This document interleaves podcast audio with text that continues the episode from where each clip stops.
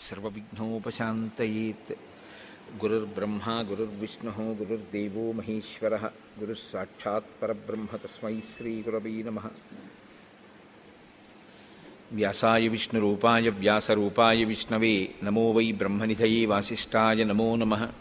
कूजन्तं राम रामीति मधुरं मधुराक्षरम् आरुह्य कविताशाखां वन्दे वाल्मीकिकोकिलम् श्रुतिस्मृतिपुराणानाम् आलयं करुणालयं नमामि भगवत्पादशङ्करं लोकशङ्करं वागर्धाविव सम्पृक्तौ वागर्धप्रतिपत्तये जगतः पितरौ वन्दे पार्वतीपरमेश्वरौ सूक्तिं समग्रेतु न स्वयमेव लक्ष्मीः श्रीरङ्गराजमहिषीमधुरैः कटाक्षैः वैदग्ध्यवर्णगुणगुम्भनगौरवैर्यां कण्डूलकर्णकुहराः कवयोधयन्ति हैमोद्भपुण्ड्रमजहन्मकुटं सुनासं मन्दस्मितं मकरकुण्डलचारुगण्डं बिम्बाधरं बहुलदीर्घकृपाकटाक्षं श्रीवेङ्कटेशमुखमात्मनि मनोजवं मरुततुल्यवेगं जितेन्द्रियं बुद्धिमतां वरिष्ठं वातात्मजं वनरयूधमुख्यं श्रीरामदूतं शिरसा नमामि అపదామపహర్తారం దాతారం సర్వసంపదాం లోకాభిరామం శ్రీరామం భూయో భూయో నమామ్యహం సింధూరారుణ విగ్రహాం త్రినయనాం మాణిక్యమౌళిస్ఫురత్తారానాయకశేఖరాం స్మితముఖీం ఆపీనభక్షోరుహాం పాణిభ్యాం అళిపూర్ణరత్నచషకం రక్తోత్పలం బిభ్రతీం సౌమ్యాం రత్నఘటస్థరక్తచరణాం ధ్యాయేత్ పరేదంబికాం हरिः स्वरूप सभा के नमस्कार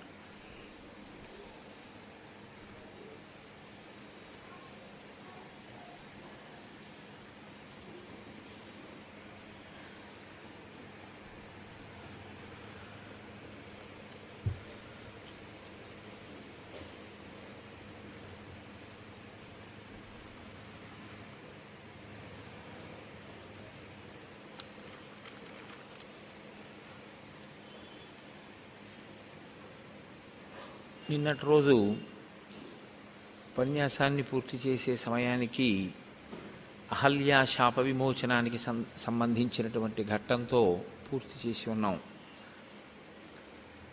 తరువాత రామచంద్ర సహితుడై లక్ష్మణ సహితుడైనటువంటి విశ్వామిత్రుడు మిథిలా నగరాన్ని చేరుకున్నాడు. మిథిలా నగరాన్ని చేరుకోవడం వెనకాతల ఉన్నటువంటి పరమ ప్రయోజనం రామలక్ష్మణుల్ని తనతో తీసుకెళ్ళడం వెనకాతల ఉన్నటువంటి ప్రయోజనం మీకు నేను సూచనగా చెప్పి ఉన్నాను. ఋషులు ప్రత్యేకించి వశిష్ఠ మహర్షి నామకరణం విద్యాభ్యాసం చేయించారు. విశ్వామిత్ర మహర్షి గొప్ప లోకోపకారం ఒకటి చేశారు. వశిష్ఠుడు ఏ విధంగా అయితే రామనామం ఉంచి లోకోపకారం చేశాడో అలా విశ్వామిత్ర మహర్షి చేస్తున్నటువంటి పతాక స్థాయి లోకోపకారం ఇవాళ. ఆయన రాముణ్ణి శ్రీరాముణ్ణి చేస్తారు. అంటే ఇవాళ సీతా సహితుణ్ణి చేస్తారు. కాదు కాదు రాముడెవరో తెలుసుకోవాలనుకున్న వాళ్ళకి తెలియ చెప్పారు. కాదు కాదు సీతమ్మ ఎవరో లోకానికి తెలియ చెప్పారు. ఇంకా కాదు జనక మహారాజు గారు కోరుకున్నటువంటి కోరిక ఏదో దాన్ని విశ్వామిత్రుడు తీర్చాడు. ఇన్ని జరిగినటువంటి ఘట్టాలు ఇవాళ ప్రస్తావన చెయ్యబోతున్నాను. నేను ఎందుకు ఈ మాట అంటున్నానంటే రాముడు అవతరించినటువంటి కారణం ఆయనే స్పష్టంగా దశరథ మహారాజు గారి యొక్క సభలో చెప్పాడు. హత్వాక్రూరం దురాత్మానం దేవర్షీణాం భయావహం. దశవర్ష సహస్రాణి దశవర్ష శతానిచ నరుడిగా అవతరించి రావణ సంహారం చెయ్యడం. నరుడి యొక్క ఖ్యాతిని నరుడి యొక్క వైశిష్ట్యాన్ని లోకానికి తెలియచెప్పడం కోసం పదకొండు వేల సంవత్సరములు ఈ భూమండలం మీద ఉండడం.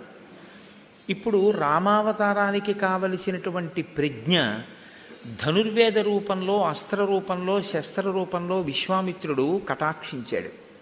అలాగే ఒక నరుడికి ఉండవలసినటువంటి ఉత్తమమైన లక్షణాలు ఏవి ఉంటాయో అటువంటి లక్షణాల్ని తాను తీసుకెళ్ళినటువంటి ప్రదేశాలలో ఉన్నటు ఉన్న కథల రూపంలో గొప్ప గొప్ప గుణములు రాముడికి కలిగేటట్టుగా ఆయనకి నిగ్రహానుగ్రహ శక్తిని ఆయన ఎందు పెంపొందింపచేశాడు. ఇప్పుడు రాముణ్ణి లోక కళ్యాణం కోసం లోకానికి అందించేయాలి. వచ్చిన అవతారం యొక్క ప్రయోజనం అది.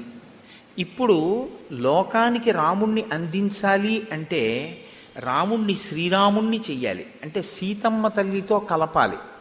శంకర భగవత్పాదులు ఒక మాట అంటారు సౌందర్యలహరిలో శివశక్త్యాయుక్తో యది భవతి శక్త ప్రభవితుం నచే దేవం దేవో నఖల కుశల స్పందితుమపి. అతస్వామారాధ్యాం హరిహర విరించాదిభిరపి ప్రణంతుం స్తోతుం వా కథమకృత పుణ్య ప్రభవతి అంటారు. ఏ శక్తితో పర పరంధాముడు కలవాలో ఆ శక్తితో కలిసిన నాడు శక్తి సమన్వితుడైనటువంటి పరమాత్మ అవతార ప్రయోజనాన్ని సాధిస్తాడు. ఇప్పుడు సీతమ్మ తల్లి ఏ స్వరూపంతో ఎందుకు వచ్చింది అన్నది లోకానికి తెలియాలి. అది తెలుసున్నవాడు యథార్థానికి. ఇప్పుడు తనకి కుమార్తెగా లభించినటువంటి సీతమ్మకి వరుణ్ణి తీసుకురావడం జనక మహారాజు గారి ముందు ఉన్నటువంటి అత్యంత క్లిష్టమైన సమస్య. అది తానెంత కష్టపడ్డాడో జనక మహారాజు గారే చెప్తారు. వాళ్ళు మాట్లాడుకోవడం పైకి ఒకలా ఉంటుంది. లోపల వాళ్ళు మాట్లాడుతున్నది ఒకటిగా ఉంటుంది. దాని సారాంశం పట్టుకుని ఆ కథాభాగాన్ని కావ్యాన్ని మీరు పరిశీలనం చేస్తే ఒక అత్యద్భుతమైనటువంటి విషయాలు ఇందులో ఆవిష్కరింపబడతాయి. ఇప్పుడు మిథిలా నగరానికి రామసహితుడై లక్ష్మణ సహితుడై విశ్వామిత్రుడు చేరుకున్నాడు. చేరుకున్న తర్వాత మిథిలా నగరంలో ఉన్న పరిస్థితిని చూశారు. అప్పటికే అనేక మంది బ్రాహ్మణులు వేద పండితులు ఋషులు మునులు అందరూ అక్కడికి చేరుకున్నారు. ఎందుకంటే స సన్నివేశం పతాక స్థాయికి చేరుకుంది. యజ్ఞం పూర్తవ్వబోతోంది జనకుడే చెప్తాడు పన్నెండు రోజులు ఉంది ఇంకా. దేవతలు హవిర్భాగములు తీసుకోవడం కోసం వస్తారు. కాబట్టి ఎక్కడెక్కడ వాళ్ళు అక్కడికి వచ్చేసారు ఎక్కడ చూసినా జనసమర్థంగా ఉంది.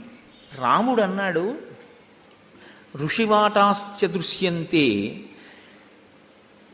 శకటీ శతసంకులా దేశో విధీయతాం బ్రహ్మన్ ఎత్ర వత్సామ్యహేవహం. మనం ఇక్కడ చూస్తే బోలెడన్ని శకటములు అంటే అనేకమైనటువంటి బళ్ళు తిరుగుతున్నాయి. అనేక మంది బ్రాహ్మణులు వేద పండితులు వచ్చి ఉండడం చేత రహదారులన్నీ క్రిక్కిరిసి ఉన్నాయి. ఇలా ఉన్న ప్రదేశంలో మనం ఎక్కడుంటే బాగుంటుంది? అని అడిగాడు.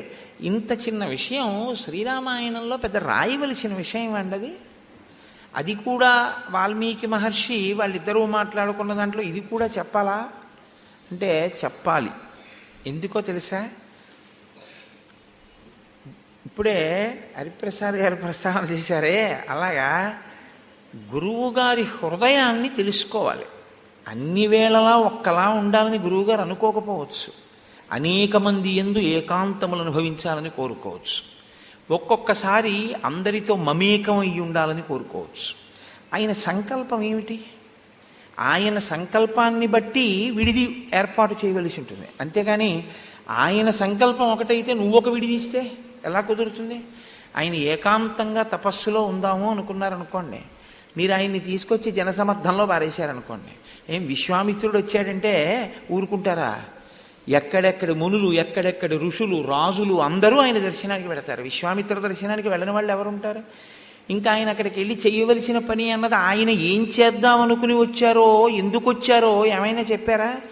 యజ్ఞం చూడడానికి వెళదాం నువ్వు శివధనస్సు చూద్దామన్నారు ఇప్పుడు ఈ రెండు ప్రయోజనాలు సాధించుకోవడానికి విశ్వామిత్రుడు ఎక్కడ ఉండాలనుకుంటున్నాడు అక్కడ? అది రాముడు నిర్ణయం చేయకూడదు. గురువుగారిని అడగాలి. గురువుగారు ఎక్కడుందాం అనుకుంటున్నారు? పరిస్థితి ఇలా ఉంది. అంటే ఎంత అందంగా మాట్లాడతాడో చూడండి. ఇది ఒక శిష్యుడు గురువుని అనువర్తించడం అంటే. ఇది అందుకే నేను తరచూ అంటుంటాను ఆ విశ్వామిత్రుడు రాముడు మాట్లాడుకున్నటువంటి మాటలు అంత అందంగా ఉంటాయి. ఎప్పుడూ గురువుగారి హృదయాన్ని అర్థం చేసుకుని గురువుగారికి మనసులో పెద్దపీట వేసి ఆలోచించేటటువంటి స్థితి. ఇది ఎలా ఉంటుందంటే మీరు ఓ ఇద్దరికి అరటిపళ్ళు ఇచ్చి నైవేద్యం పెట్టండి అన్నారు అనుకోండి. ఒక ఆయన అరటిపండు యొక్క చివరి భాగాన్ని ఇలా ఒలిచి నైవేద్యం పెడతాడు. ఒక ఆయన డజన్ అరటిపళ్ళు అక్కడ పెడితే పక్కన పెట్టేసి రెండు అరటిపళ్ళు ఆ పైన ఉన్నటువంటి తొక్క తీసేసి నైవేద్యం పెడతాడు. ఏమయ్యా నువ్వు మొత్తం తీసేసి నైవేద్యం పెట్టామేం గిల్లకుండా అన్నారనుకోండి ఏమంటే మా ఆవిడ అరటిపండు పెట్టమని అడిగితే తొక్క తీసి కదా ఇస్తాను ప్రేమతో. మా నాన్నగారు అడిగితే తొక్క తీసి కదా ఇస్తాను ప్రేమతో. ఈశ్వరుడు కూడా తినాలి అని కోరుకున్నప్పుడు నేను గిల్లు ఎక్కడ పెడితే ఒకటి రాత్రి నేను తినాలి ఇప్పుడే తొక్క తీసేస్తే పండు మాగిపోతుంది. కాబట్టి అంత ఈశ్వరుడికి ఇవ్వాలన్న త్రికరణ శుద్ధి లేనే లేదు.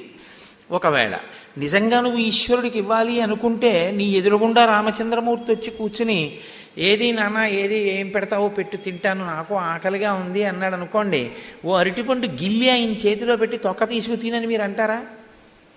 మీరు తొక్క తీసి పెడతారు. కాబట్టి ఈశ్వరుడికి కదండి పెడుతున్నాను ఆయన తినాలని కదా పెడుతున్నాను అందుకని తొక్క తీసి పెట్టానండి. మహానుభావుడు ఆయన అల్పసంతోషి అన్ని తింటాడా? రెండు పళ్ళు తింటాడు. అందులో రెండు పళ్ళు తొక్క తీసి పెట్టాడు. అందుకే లలితాస్తోత్ర శతనామావళిలో ఒక నామం ఉంది. భావనా మాత్ర సంతుష్టాయి నమో నమ. మీరివ్వడానికి మీదేం ఉండదు లోకంలో. ఇదే మంది కాదు. ఈ సప్త ధాతు నిర్మాణమైనటువంటి ఈ శరీరాన్ని మనం నిర్మించుకున్నాయంటే ఇందులో చర్మము రక్తము మాంసము కొవ్వు అస్థి శుక్ల మేధ ఇంత జాగ్రత్తగా ఎవడు కప్పిపెట్టాడు?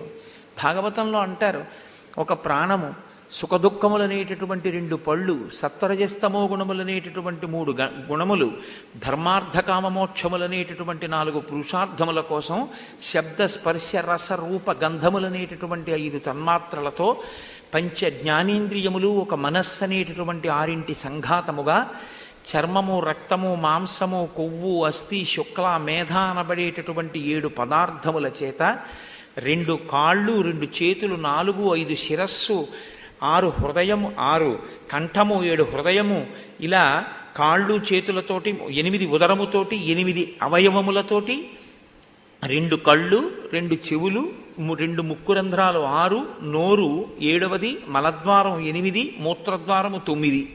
తొమ్మిది రంధ్రములతో ఈశ్వర శాసనం అయిపోయేంత వరకు బయటికి వెళ్ళడానికి వీలు లేని రీతిలో చర్మపు తిత్తి తోలు తిత్తి అయినటువంటి ఇది తొమ్మిది కన్నాలతో ఉంటే ఇందులో ప్రాణ అపాన వ్యాన ఉదాన సమాన నాగ కూర్మ క్రొకర ధనంజయ దేవదత్తములనేటటువంటి పది వాయువులు ఆయన శాసనానికి నిలబడి ఉన్నాయి.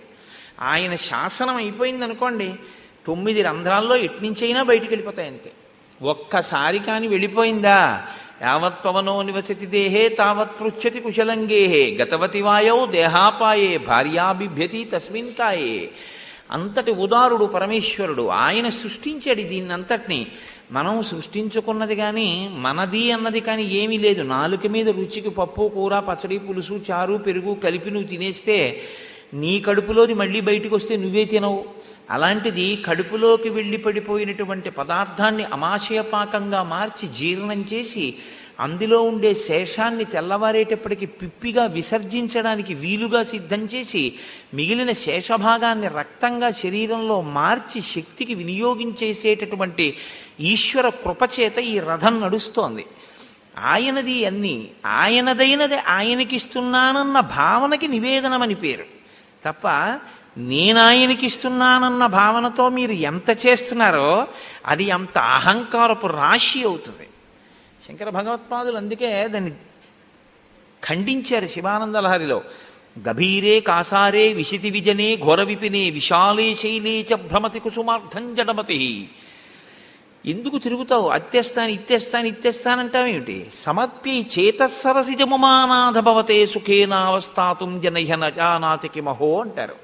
నీ హృదయం అనేటటువంటి పుష్పాన్ని సమర్పించడం నీకు చేత కావాలి. ఏ విభూతి ప్రకాశించినా అది ఈశ్వరానుగ్రహము. నేను ఇది చేస్తున్నాను ఈశ్వర నేనా చేసేవాణ్ణి? నువ్వు చేయిస్తున్నావు. తండ్రి నేను నన్ను ఉపకరణంగా స్వీకరించి నా చేత నువ్వు చేయించుకుని వీడు చేశాడన్న ఖ్యాతి నాకు ఇచ్చి నాకు ఆ కీర్తి వస్తే ఆ కీర్తివంతుడనై అందరూ నన్ను గౌరవిస్తే నేను పొందిన గౌరవాన్ని చూసి నువ్వు సంతోషించావు పితృహృదయంతో.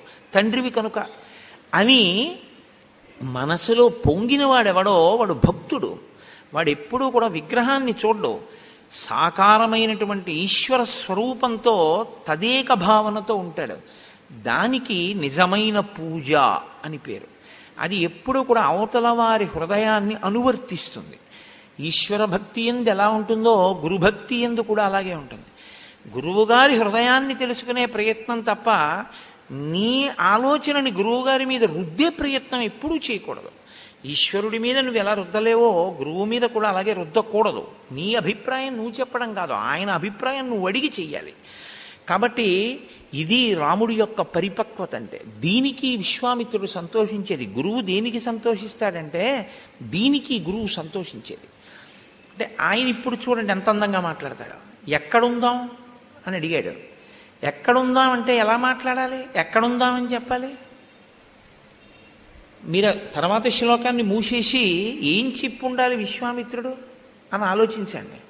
మనం అయితే రకరకాలుగా ఆలోచన వస్తుంది. ఏదో కాస్త శుభ్రంగా ఏమీ ఇబ్బంది లేకుండా అన్ని విధాల అనుకూలంగా ఉండే ప్రదేశం చూడండి అని ఇలాంటి ఆలోచనలు ఏవో రావాలి. కానీ విశ్వామిత్రుడు చాలా అందమైన మాట ఒకటి అంటాడు ఆయన అంటాడు రామస్య వచనం శ్రుత్వా విశ్వామిత్రో మహాముని నివేశమకరోద్దేశే వివిక్తే సలిలాయుతే. నివేశమకరోద్దేశే. నాయన రామ మనం ఉండేటటువంటి ప్రదేశం ఏకాంతమునకు అనువైనదై ఉండాలి. రెండవది నీటి సమృద్ధి ఉండాలి. నీరు బాగా దొరకాలి. ఏమి నీరు సమృద్ధిగా దొరకడం ఎందుకు? ఏకాంతంగా ఉండడం ఎందుకు? ఎందుకు ఈ రెండు అడగాలి విశ్వామిత్రుడు? అంటే ఆయన హృదయము దాని చేత ఆవిష్కరింపబడింది. ఎప్పుడూ కూడా నీరు అనేటటువంటిది చాలా ప్రధానం. ఒక ధార్మికమైనటువంటి కార్యానికి కానీ లేకపోతే శౌచసిద్ధికి కానీ దేనికైనా నీరు అవసరం ఆ శివమహాపురాణంలో స్తోత్రం చేస్తాడు. మహానుభావుడు ఆయన శుక్రాచార్యుల వారిని పరమశివుడు మింగేస్తాడు. మింగేస్తే ఆయన కడుపులోకి వెళ్ళి నీటి గురించి ఆయన ఒక స్తోత్రం చేస్తాడు. అందులో ఆయన పరమశివ నువ్వే నీటి స్వరూపంలో ఉన్నావు. అందుకని నీకు భవ అని పేరు. భవ అని పేరు ఎందుకు వచ్చింది అంటే నీటి స్వరూపంలో ఉండి లోకాన్నంతటినీ బ్రతికిస్తూ ఉంటావు కాబట్టి నీకు భవుడు అని పేరు. భవ ఇత్యుచ్యతే మూర్తిర్భవస్య పరమాత్మన అని. సంజీవనం సమస్తస్య జగత సలిలాత్మిక. భవ ఇత్యుచ్యతే మూర్తి భవస్య పరమాత్మన. నీటి రూపంలో ఉండి లోకాన్ని బతికిస్తున్నాడు ఆ నీరు అశౌచం కలిగితే స్నానం చేస్తే ఆ అశౌచాన్ని తొలగిస్తోంది. ఆ నీరు దాహాన్ని తీరుస్తోంది. ఆ నీరు ధర్మాన్ని నిలబెడుతోంది. అన్నిటికన్నా గొప్పది తమిళ కవి మహానుభావుడు అదే అంటాడు. నీరన్నది లేకపోతే లోకంలో ధర్మం అన్నది లుప్తమైపోతుంది. ఎందుచేత అంటారేమో మీరు యజ్ఞము యాగము అన్న పెద్ద మాటలు కాసేపు పక్కన పెట్టండి. అసలు ముందు ధర్మం అన్నది నిలబడాలి అంటే మొదలు ఎక్కడా అంటే సంధ్యావందనం దగ్గర. సంధ్యావందనం మానేయడం కన్నా కూడా ఘోరమైన నేరం లోకంలో ఇంకోటి లేదు. ఎవరు సంధ్యావందనం చేయడానికి అధికారము కలిగి ఉన్నారో వాళ్ళు సంధ్యావందనము చేసి తీరాలి. అది నిత్యకర్మ. అది మారడానికి వీల్లేదు.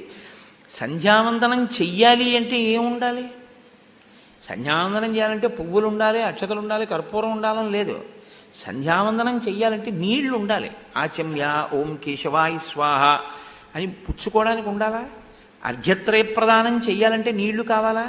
ఇది ఉంటే కదా అసలు నీకు సంధ్యావందనం చేస్తే కదా నీకు సంధ్యాహీన అశుచి స్వకర్మసు నిత్యకర్మసు. వాడు సంధ్యావందనం చెయ్యనివాడు ఏ పని చేయడానికి అర్హతని పొంది ఉండడు. మరి అసలు సంధ్యావందనం చెయ్యాలంటే ఉండవలసింది? నీకు పువ్వులు అక్కర్లేదు ఏమీ అక్కర్లేదు కసి నీళ్ళు ఉండాలి. పడుకుని లేచావు అశౌచం కలిగింది. పడుకుని లేవగానే శరీరంలో ఉండేటటువంటి రోమ కూపములలోంచి నవరంధ్రములలోంచి శరీరమును మల శరీరము మలమును విసర్జిస్తుంది అని భాగవతంలో చెప్పబడింది. ఈ మలం ఎప్పుడైతే విసర్జించిందో దాన్ని స్నానం చేస్తే తప్ప మీరు సరి ఒక పుణ్యకార్యాన్ని చేయడానికి ఒక యోగ్యమైన కార్యం చేయడానికి మీకు అర్హత ఉండదు. ఒక గుళ్ళోకి వెళ్ళాలి అంటే పడుకుని లేచి వెళ్ళిపోతానండి అంటే కుదరదు. స్నానం చేసి వెళ్ళాలి. కాబట్టి ఇప్పుడు స్నానం చేయాలి దేంతో చేస్తావు? నీళ్ళు ఉండాలి. అన్ అన్నీ ఉన్నాయండి. నీళ్ళు ఒక్కటే లేవు. అంటే ఇబ్బందే. ఎందుకని అంటే ఓ రెండు మూడు మాటలు స్నానం చేయాలంటే నీళ్ళు కావాలి. త్రికాల సంధ్యావందనం చేయాలంటే కావాలి. నీకు ఇంకేమీ అక్కర్లేదు. ఓ సాలగ్రామం అక్కడ పెట్టి నమ సోమాయి చ రుద్రాయి చ నమ స్తామ్రాయి చ చ నమ శంగాయి చ పశుపతయే చ నమ ఉగ్రాయి చ భీమాయి చ నమో అగ్రే వధాయి చ దూరే వధాయి చ అంటూ నువ్వు అభిషేకం చేయాలంటే నీళ్ళు ఉండాలి ఏ పదార్థం ఉన్నా పదార్థం చేస్తే శుద్ధజలం చేయాలి. నీరు లేకుండా ధర్మమే లేదు. బతకడం మాట అలా ఉంచండి. కాబట్టి నీరు లేకుండా ఉండడం కుదరదు. మిగిలినవంటావా? ఉన్నా లేకపోయినా పర్వాలేదు. వెయ్యి సంవత్సరాలు కుంభకంలో ఊపిరి తీయనివ్వండి. నాకు అన్నం గురించి గొడవలేదయా నీరు కావాలి. అంటే ధర్మాచరణమునందు ఎటువంటి అనురక్తి ఉన్నవాడో విశ్వామిత్రుడు. నిజానికి ఆయన చెయ్యాలా? సంధ్యావందనం విశ్వామిత్రుడు చెయ్యలేదు అనుకోండి ఆయన బ్రహ్మర్షిత్వానికి ఏమైనా లోపం వస్తుందని మీరు అనుకుంటున్నారా? ఏమీ రాదు ఆయనకి. కానీ ఆయన రాముడితో మాత్రం అలాగే మాట్లాడతాడు. ఎందుకు మాట్లాడతాడో తెలుసా?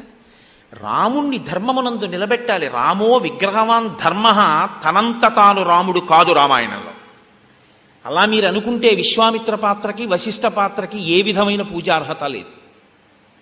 నరుడు కాబట్టి పుట్టుక చేత ఆయనకన్నీ తెలిసి ఉన్నాయని మీరు భావించరాదు. అంతే రామాయణంలో తీర్పు. రామాయ రాముడికి అన్నీ తెలిసిపోయాయి అని మీరు భావన చేసి రామాయణం చదివితే అప్పుడు రామాయణంలో రాముడు ఇమౌస్మ మునిషార్దూలా కింకరౌ సముపస్థితౌ. ఆజ్ఞాపయ యథేచ్ఛం వై శాసనం కరవామకిం అనవలసిన అవసరం లేదు. కౌసల్యా సుప్రజా రామ పూర్వా సంధ్యా ప్రవర్తతే. ఉత్తిష్ట నరసార్దూల కర్తవ్యం దైవమాహ్నికం అని విశ్వామిత్రుడు చెప్పవలసిన పని లేదు. గురువు చేత చెక్కబడ్డాడు అంటే ఎవరి అజ్ఞానం పోవడానికైనా గురువు ఉండాలి.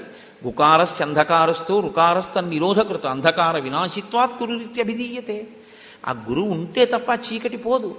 ఆ చీకటి పోగొట్టినవాడు ధర్మమునకు ఎంత పెద్దపీట వెయ్యాలో రక్షిత జీవలోకస్య ధర్మస్య పరిరక్షిత రక్షిత స్వస్య ధర్మస్య స్వజనస్య చ రక్షిత అని రామచంద్రమూర్తిని కీర్తించారంటే స్వధర్మమునందు అంత గొప్ప పూనిక ఎలా కలిగింది అంటే కేవలం వశిష్ఠ విశ్వామిత్రాదుల వలననే కలిగిందనే మీరు చెప్పవలసి ఉంటుంది. ఎందుకు అలా చెప్పాలి అంటే అలా చెప్పినప్పుడే మీకు ఒక గురువు వెనకాతల ఎందుకు శిష్యుడు తిరగాలి గురువు చేత శిష్యుడు ఎలా చెక్కబడతాడు అన్నది మీకు అవగతం అవుతుంది. లేనినాడు ఏమైపోతుందంటే రాముడు తనంత తాను అన్నీ తెలిసినవాడే అని మీరు రామాయణంలో ప్రతిపాదన చేశారనుకోండి ఒక పరంధాముడిగా దాని ఎంత దోషం ఉండకపోవచ్చు. కానీ రామాయణ హృదయమునకు మాత్రం అది భంగపాటు. అలా మాట్లాడకూడదు. అందుకే రాముడు విశ్వామిత్రుడిని అడిగితే విశ్వామిత్రుడు ఈ మాట చెప్పాడు. స్నానం చేసేసిన తర్వాత ఇంక ఎవరొస్తారని వీధిలో కూర్చోకూడదు విశ్వామిత్రుడు. వచ్చిన వాళ్ళతో ఎంత సంక్షిప్తంగా మాట్లాడి పంపించేయాలని ఆలోచనలో ఉండాలి తప్ప విశ్వామిత్రుడి వంటి వాడు కూడా. చాలా కాలానికి మిథిలా నగరానికి వచ్చాం కదండి. బాగా సెంట్రల్ పాయింట్ ఎక్కడుందో చూడండి అక్కడ ఉందాం అందరికీ ముందే తెలియచేయండి వచ్చే వాళ్ళందరూ నా కోసం వస్తారు విజిటింగ్ అవర్స్ పెట్టేస్తాను అనకూడదు. బ్రహ్మమునందు రమించేటటువంటి వాడికి అత్యంత ప్రయోజనం బ్రహ్మమునందు రమించడమే. దాని నుంచి విడిపడడం విడివడి లౌకికమైనటువంటి విషయాలతో సంఘం కలిగి ఉండడం తను పొందవలసిన ఆనందానికి భంగపాటది. భగవాన్ రమణులు ఎప్పుడు అదే అంటుండేవారు. బహిర్ముఖుడై లోకముతో తాదాత్మ్యత చెందడము తన యొక్క సహజ స్థితికి భంగపాటు. మనకి ఎప్పుడూ లోకంతో సంగం చెంది ఉండడం మనకి సహజ స్థితి. కాబట్టి మనకి ఎప్పుడైనా అలా అలా ఉండేటటువంటి వాళ్ళ గురించి వింటే వాళ్ళు పిచ్చి వాళ్ళ కింద మనకు కనపడుతుంది రామకృష్ణ పరమహంస ప్రతిరోజు నిద్ర లేవగానే నేల మీద పడి తలకొట్టుకుని ఏడిచేవారట. మేనల్లుడు వచ్చి ఎందుకు మామయ్య అలా ఏడుస్తున్నావు? అంటే నా ఆయుర్దాయంలో ఇంకో రోజు వెళ్ళిపోయింది. నేను పరాశక్తి దర్శనాన్ని పొందలేదు. అయిపోతోంది ఆయుర్దాయం. ఆయుర్నశ్యతి పశ్యతాం ప్రతిదినం యాతిక్షయం యవ్వనం ప్రత్యాయంతి గతా పునర్న దివసా కాలో జగద్భక్షక. లక్ష్మీస్తోయధరంగ భంగ చపలా విద్యుచ్చలం జీవితం. తస్మాన్ మాం శరణాగతిం కరుణయా త్వం రక్ష రక్షాధునా అంటారు శంకర భగవత్పాదులు సూర్యోదయ సూర్యాస్తమయాల్లో కాలాన్ని ఈశ్వరుడు గ్రసించేస్తున్నాడు. నీకు ఉన్న కాలాన్ని నువ్వు ఏకాంతంలో ఈశ్వర సేవయందు వినియోగించి బ్రహ్మముతో రమించడం అయిన ప్రయోజనం తప్ప అదే పనిగా వచ్చిన వాళ్ళందరితోనూ కూర్చుని మాట్లాడడం విశ్వామిత్రుడి ప్రయోజనం కాదు. కాబట్టి శరీర శౌచము కొరకు రాముడు చూస్తుండగా రాముడికి ధర్మావలంబనకి ఎందు పూనిక కలుగుట కొరకు ఒక సంధ్యావందనం చేయాలన్నా ఒక యజ్ఞం చేయాలన్నా ఒక యాగం చేయాలన్నా బాహ్య శౌచ్యం అంతఃశౌచ్యం నిలబడ్డానికి స్నానానికి ఆచమనానికి అభిషేకానికి నీళ్ళు అవసరం కాబట్టి నాయన నీళ్ళు పుష్కలంగా ఉండే చోటు చూడు. ఏకాంతంగా ఉండే చోటు చూడు. అలాంటి చోట మనం ఉందాం. అంటే ఇది గురువుగారి యొక్క హృదయాన్ని ఆవిష్కరిస్తుంది. మాట చాలా సామాన్యంగా ఉంటుంది. నేను అందుకే మీతో ప్ర మనవి చేస్తూ ఉంటాను. రామాయణాన్ని బాగా తరచి తరచి చూడండి అంటుంటాను. ఒక విశ్వామిత్రుడు మాట్లాడాడంటే ఒక వశిష్ఠుడు మాట్లాడాడంటే జనక మహారాజు గారు మాట్లాడితే అంత తేలికగా ఏం ఉండదు. బాహ్యంలో కనపడినటువంటి కథల అందులో శ్లోకానికి యథార్థమైన తాత్పర్యాన్నో నీకెలా కావాలో అలా అన్వయం చేసేసో నువ్వు చెప్పకూడదు. దాని హృదయాన్ని పట్టుకుని నువ్వు చెప్పవలసి ఉంటుంది. కాబట్టి ఇప్పుడు ఆయన ఒక విడిదిలోకి ప్రవేశించారు. ప్రవేశించి దాని ఎందున్నారు విశ్వామిత్ర మహర్షి వచ్చారు. అని జనక మహర్షికి తెలిసింది. ఇప్పుడు జనక మహారాజు గారు విశ్వామిత్ర దర్శనానికి తాను బయలుదేరి వచ్చారు. ఎలా వచ్చారు? అది మర్యాద అంటే ఎంత మర్యాదగా వచ్చారు? సేనాపతిని మ- మంత్రిని వెంట పెట్టుకుని రాలేదు.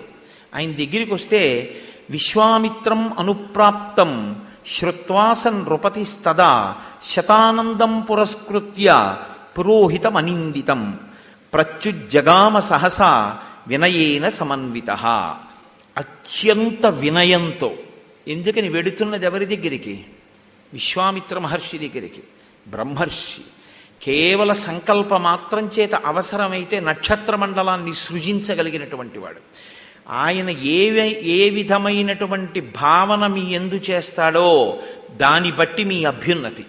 ఆయనకి కించిత్ కోపకారణమైందనుకోండి ఆయన ఖేదపడ్డాడు అనుకోండి చాలు ఈశ్వరానుగ్రహం తప్పిపోతుంది. కాబట్టి ఇప్పుడు ఆయన తృప్తి పడాలి అంటే మీరు ఆయనకి ఇవ్వడానికి ఏం లేదు ఇంకా. ఎందుకంటే ఆయనకి ఏమైనా తక్కువ అయితే కదా మీరు ఇవ్వడం అన్నది. బ్రహ్మమునందు రమించి తాను బ్రహ్మముగా అనుభవంలో ఉండేటటువంటి వాడికి నాకు ఇది లేదన్న భావన ఆయనకేం ఉండదు. ఆయనే వెయ్యి సంవత్సరాలు కుంభకంలో ఉండి ఊపిరే తీసుకోకుండా కాష్టంలా నిలబడిపోయినటువంటి వ్యక్తి అటువంటి మహాపురుషుడు ఏం కోరుకుంటాడు? వినయాన్ని కోరుకుంటాడు అంతే. కాబట్టి అత్యంత వినయంతో వెళ్ళేటప్పుడు ఎవరితో కలిసి వెళ్ళాడు?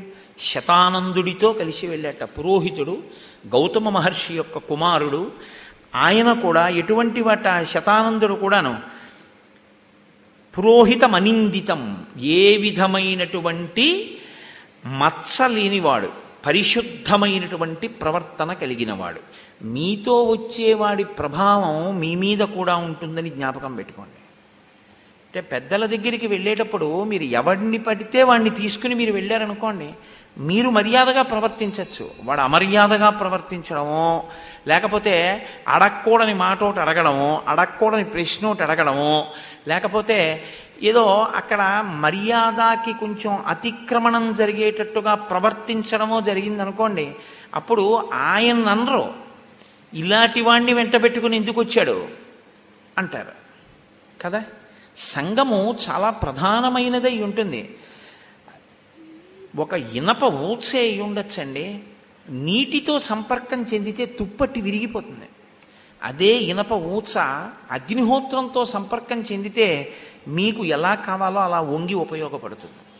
సత్సంగత్వే నిస్సంగత్వం నిస్సంగత్వే నిర్మోహత్వం నిర్మోహత్వే నిశ్చలతత్వం నిశ్చలతత్వే జీవన్ముక్తి. మీరు పెద్దల దగ్గరికి వెళ్ళేటప్పుడు కూడా మీరు పవిత్రమైన హృదయంతో విడితే సరిపోదు. ఎవరో లిఫ్ట్ ఇచ్చారు కదా ఎవరో మనతో వస్తానన్నారు కదా అని ఎవరితో పడితే వారితో కలిసి వెళ్ళకూడదు. ఆ మర్యాద తెలుసున్నటువంటి వారితోటే వెళ్ళవలసి ఉంటుంది. లేకపోతే లేనిపోని ఉపద్రవాలు వస్తాయి. అలా యథార్థంగా జరిగినటువంటి సందర్భాలు ఉన్నాయి.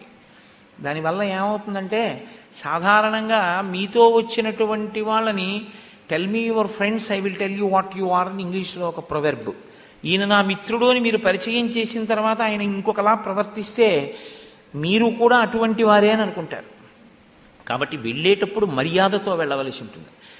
ఆయన ఎవరిని చూస్తే సంతోషిస్తాడో అటువంటి వాడితో వెళ్ళవలసి ఉంటుంది. కాదు జనకుడు విశ్వామిత్రుడు వశిష్ఠ మహర్షి ఇలాంటి వాళ్ళు చేసేటటువంటి ప్రతి పని వెనక భవిష్యత్ దర్శనం ఉంటుంది. వాళ్ళంతట వాళ్ళు దర్శనం చేస్తారా? లేకపోతే వాళ్ళకొచ్చే ఆలోచన ఎందు ఈశ్వరుడి యొక్క కృప తోడవుతుందా? ఈ రెండు ప్రశ్నలు వేసి నిర్ణయించడం కష్టంగా ఉంటుంది. ఎందుకంటే జనకుడు సామాన్యుడు కాడు. జనకుడు ఏదో చేసేద్దామని చేసే మనిషి కాడు. జనకుడు ఏదైనా చేస్తే చాలా దూరదృష్టితో ఉంటుంది. ఎందుకంటే ఆయన అంతటి బ్రహ్మజ్ఞాని. కాబట్టి జనకుడు ఏదైనా అంత ఆలోచన లేకుండా ఒకవేళ చేసినా సరే ఈశ్వరుడు చేయించినదై ఉండుండాలి ఆ పని. లేదా జనకుడు తీసుకెళ్ళాడు అంటే ఏదో దాని వెనక పరమార్థం ఉండాలి. శతానందుణ్ణి తనతో తీసుకుని విశ్వామిత్ర దర్శనం చేశాడు. మహాపురుష దర్శనం మీకు ఫలితం ఇచ్చి తీరుతుంది. ఈశ్వర దర్శనం ఎంత గొప్పదో మహాపురుష దర్శనం దానికి కోటి రెట్లు గొప్పది. నాకేమి అందులో అనుమానం ఏం లేదు. నేను ఈశ్వరుడి కన్నా అని కూడా చెప్ అనే చెప్తాను. ఈశ్వర దర్శనం కన్నా మహాపురుష దర్శనమే గొప్పది. శివ మహాపురాణంలో ఒక మాట ఉంది. అభిషేకం చేసుకుని బయటికి వస్తున్నటువంటి పరమశివ భక్తుడైనటువంటి వాణ్ణి చూసినంత మాత్రం చేత త్రివేణీ సంగమ స్నాన ఫలితం వాడి ఖాతాలో వేస్తారు అనుంది. నిన్నను మీరు విన్నారుగా? పరమశివుణ్ణి సేవించినటువంటి వాళ్ళల్లో ఇప్పటికి ఎన్నో తరం వాళ్ళైనా సరే ఆ శిష్యులని పాపం అంటలేదు రామా అని విశ్వామిత్రుడు నిర్ధారించి చెప్పాడు. మహాపురుష దర్శనం అంతే. శతానందుడు జనకుడు ఇద్దరూ కలిసి విశ్వామిత్ర దర్శనం చేశారు. ఏమొచ్చింది ఇద్దరికి ఫలితం? శతానందుడికి శుభవార్త వినపడింది. ఏమని? వాళ్ళ అమ్మగారికి శాప విమోచనమైందని జనకుడికి ఏం ఫలితం వచ్చింది? అల్లుడు వచ్చాడు ఏమి ఇంతకన్నా మీకు నిరూపణం కావాలా? కాబట్టి రామాయణం అన్నీ మీకు వివరించి మాట్లాడుతుందని మీరు అనుకోకండి. రామాయణంలో ఒక శ్లోకాన్ని మీరు చదివితే ఇలా ఎందుకు వెళ్ళి ఉంటారో అని ప్రతి సందర్భం మీద మీరు ధ్యానం చేయగలిగితే రామాయణం మీకు ఎన్నో రహస్యాల్ని రామాయణం మీ జీవితాన్ని దిద్దుకోగలిగినటువంటి అత్యద్భుతమైన అవకాశాన్ని మీకు కృప చేస్తుంది దానికి ఆ శక్తి ఉంది రామాయణానికి. అందుకే భాగవతం దశమస్కంధంలో ఆంధ్రీకరిస్తూ పోతన గారు ఓ మాట అంటారు. గత జన్మంబులనేమి చేసితిమో యాగశ్రేణులేమేమి చేసితిమో ఎవ్వరికేమి పెట్టితిమో ఏ సిద్ధాశ్రమమునం త్రొక్కితిమో ఇప్పుడు చూడగంటి మిచటన్ కృష్ణార్భకున్ నిర్భయున్ అంటుంది యశోద. ఏ సిద్ధాశ్రమమునం త్రొక్కితిమో మహాపురుషులైనటువంటి వారు చిరించినటువంటి ఆ భూమిని తొక్కడం అంటే కాలుతో తొక్కడం అని కాదు దాని ఉద్దేశం. తొక్కడం అంటే ఏంటంటే మీ కాలు అక్కడికి వెళ్ళింది. మీ కాలు అక్కడికి వెళ్ళిందంటే మీరు వెళ్ళారని మీరు దర్శనం చేశారని. మీరు మహాపురుషులు తిరిగినటువంటి ప్రదేశంలోకి వెళ్ళడం అక్కడ నిలబడడం కూడా మీకు అభ్యున్నతి హేతువు. ఒక చంద్రశేఖర పరమాచార్య స్వామి వారు తిరిగినటువంటి కంచికామకోటి పీఠానికి కాంచీ పట్టణానికి వెళ్ళడం అభ్యున్నతికి హేతు ఒక చంద్రశేఖర భారతీ స్వామివారు కూర్చున్నటువంటి ప్రదేశం ఒక నరసింహ భారతీ స్వామివారు తిరిగిన ప్రదేశం మహాపురుషులు తిరిగినటువంటి శృ శృంగగిరి పీఠాన్ని తొక్కడం మీ అభ్యున్నతికి హేతు. ఒక రామకృష్ణ పరమహంస కూర్చున్నటువంటి ప్రదేశానికి వెళ్ళి మీరు అక్కడ కూర్చోవడం మీ అభ్యున్నతికి హేతు. ఒక భగవాన్ రమణులు కూర్చున్నటువంటి ప్రదేశానికి మీరు వెళ్ళడం మీ అభ్యున్నతికి హేతు.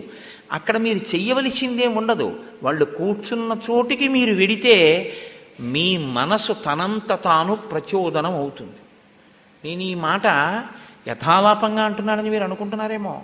కాదు. పాల్ బ్రాంటన్ అని ఒక మహానుభావుడు ఉన్నాడు. ఆయన విదేశాల నుంచి ఆత్మతత్వాన్ని తెలుసుకోవడానికి ఈ దేశానికి వచ్చాడు. వచ్చి పరమాచార్య స్వామి వారి దర్శనం కూడా చేశాడు ఆయన. ఆ పాల్ బ్రాంటన్ ఇక్కడ ఎందరినో కలుసుకున్నాడు. కలుసుకుని నా తృప్తి కలగలేదు. నాకు తృప్తి కలగలేదు. ఇక్కడెవరూ నాకు సరైన సమాధానం చెప్పలేదని అతను వెళ్ళిపోబోతున్నాడు ఈ దేశం నుంచి. వెళ్ళిపోబోతుంటే ఎవరో చెప్పారు ఒక్కసారి రమణ మహర్షి దగ్గరికి వెళ్ళండి అరుణాచలంలో ఉన్నారు అని. ఆయన భగవాన్ రమణుల యొక్క సన్- ఆశ్రమానికి వెళ్ళారు. వెడితే కొన్నాళ్ళు ఉన్నారు ఆయనకేం తోచలేదు. ఆయన ఆ సోఫాలో పడుకునేవారు ఈయన అక్కడ కూర్చుని ధ్యానం చేసేవారికి ఈయన మనసు నిలబడేది కాదు. ఒకరోజు ఇంక నేను వెళ్ళిపోతున్నాను స్వామి అని చెప్దామని అనుకుని వెళ్ళారు. వెళ్ళి కూర్చున్నారు.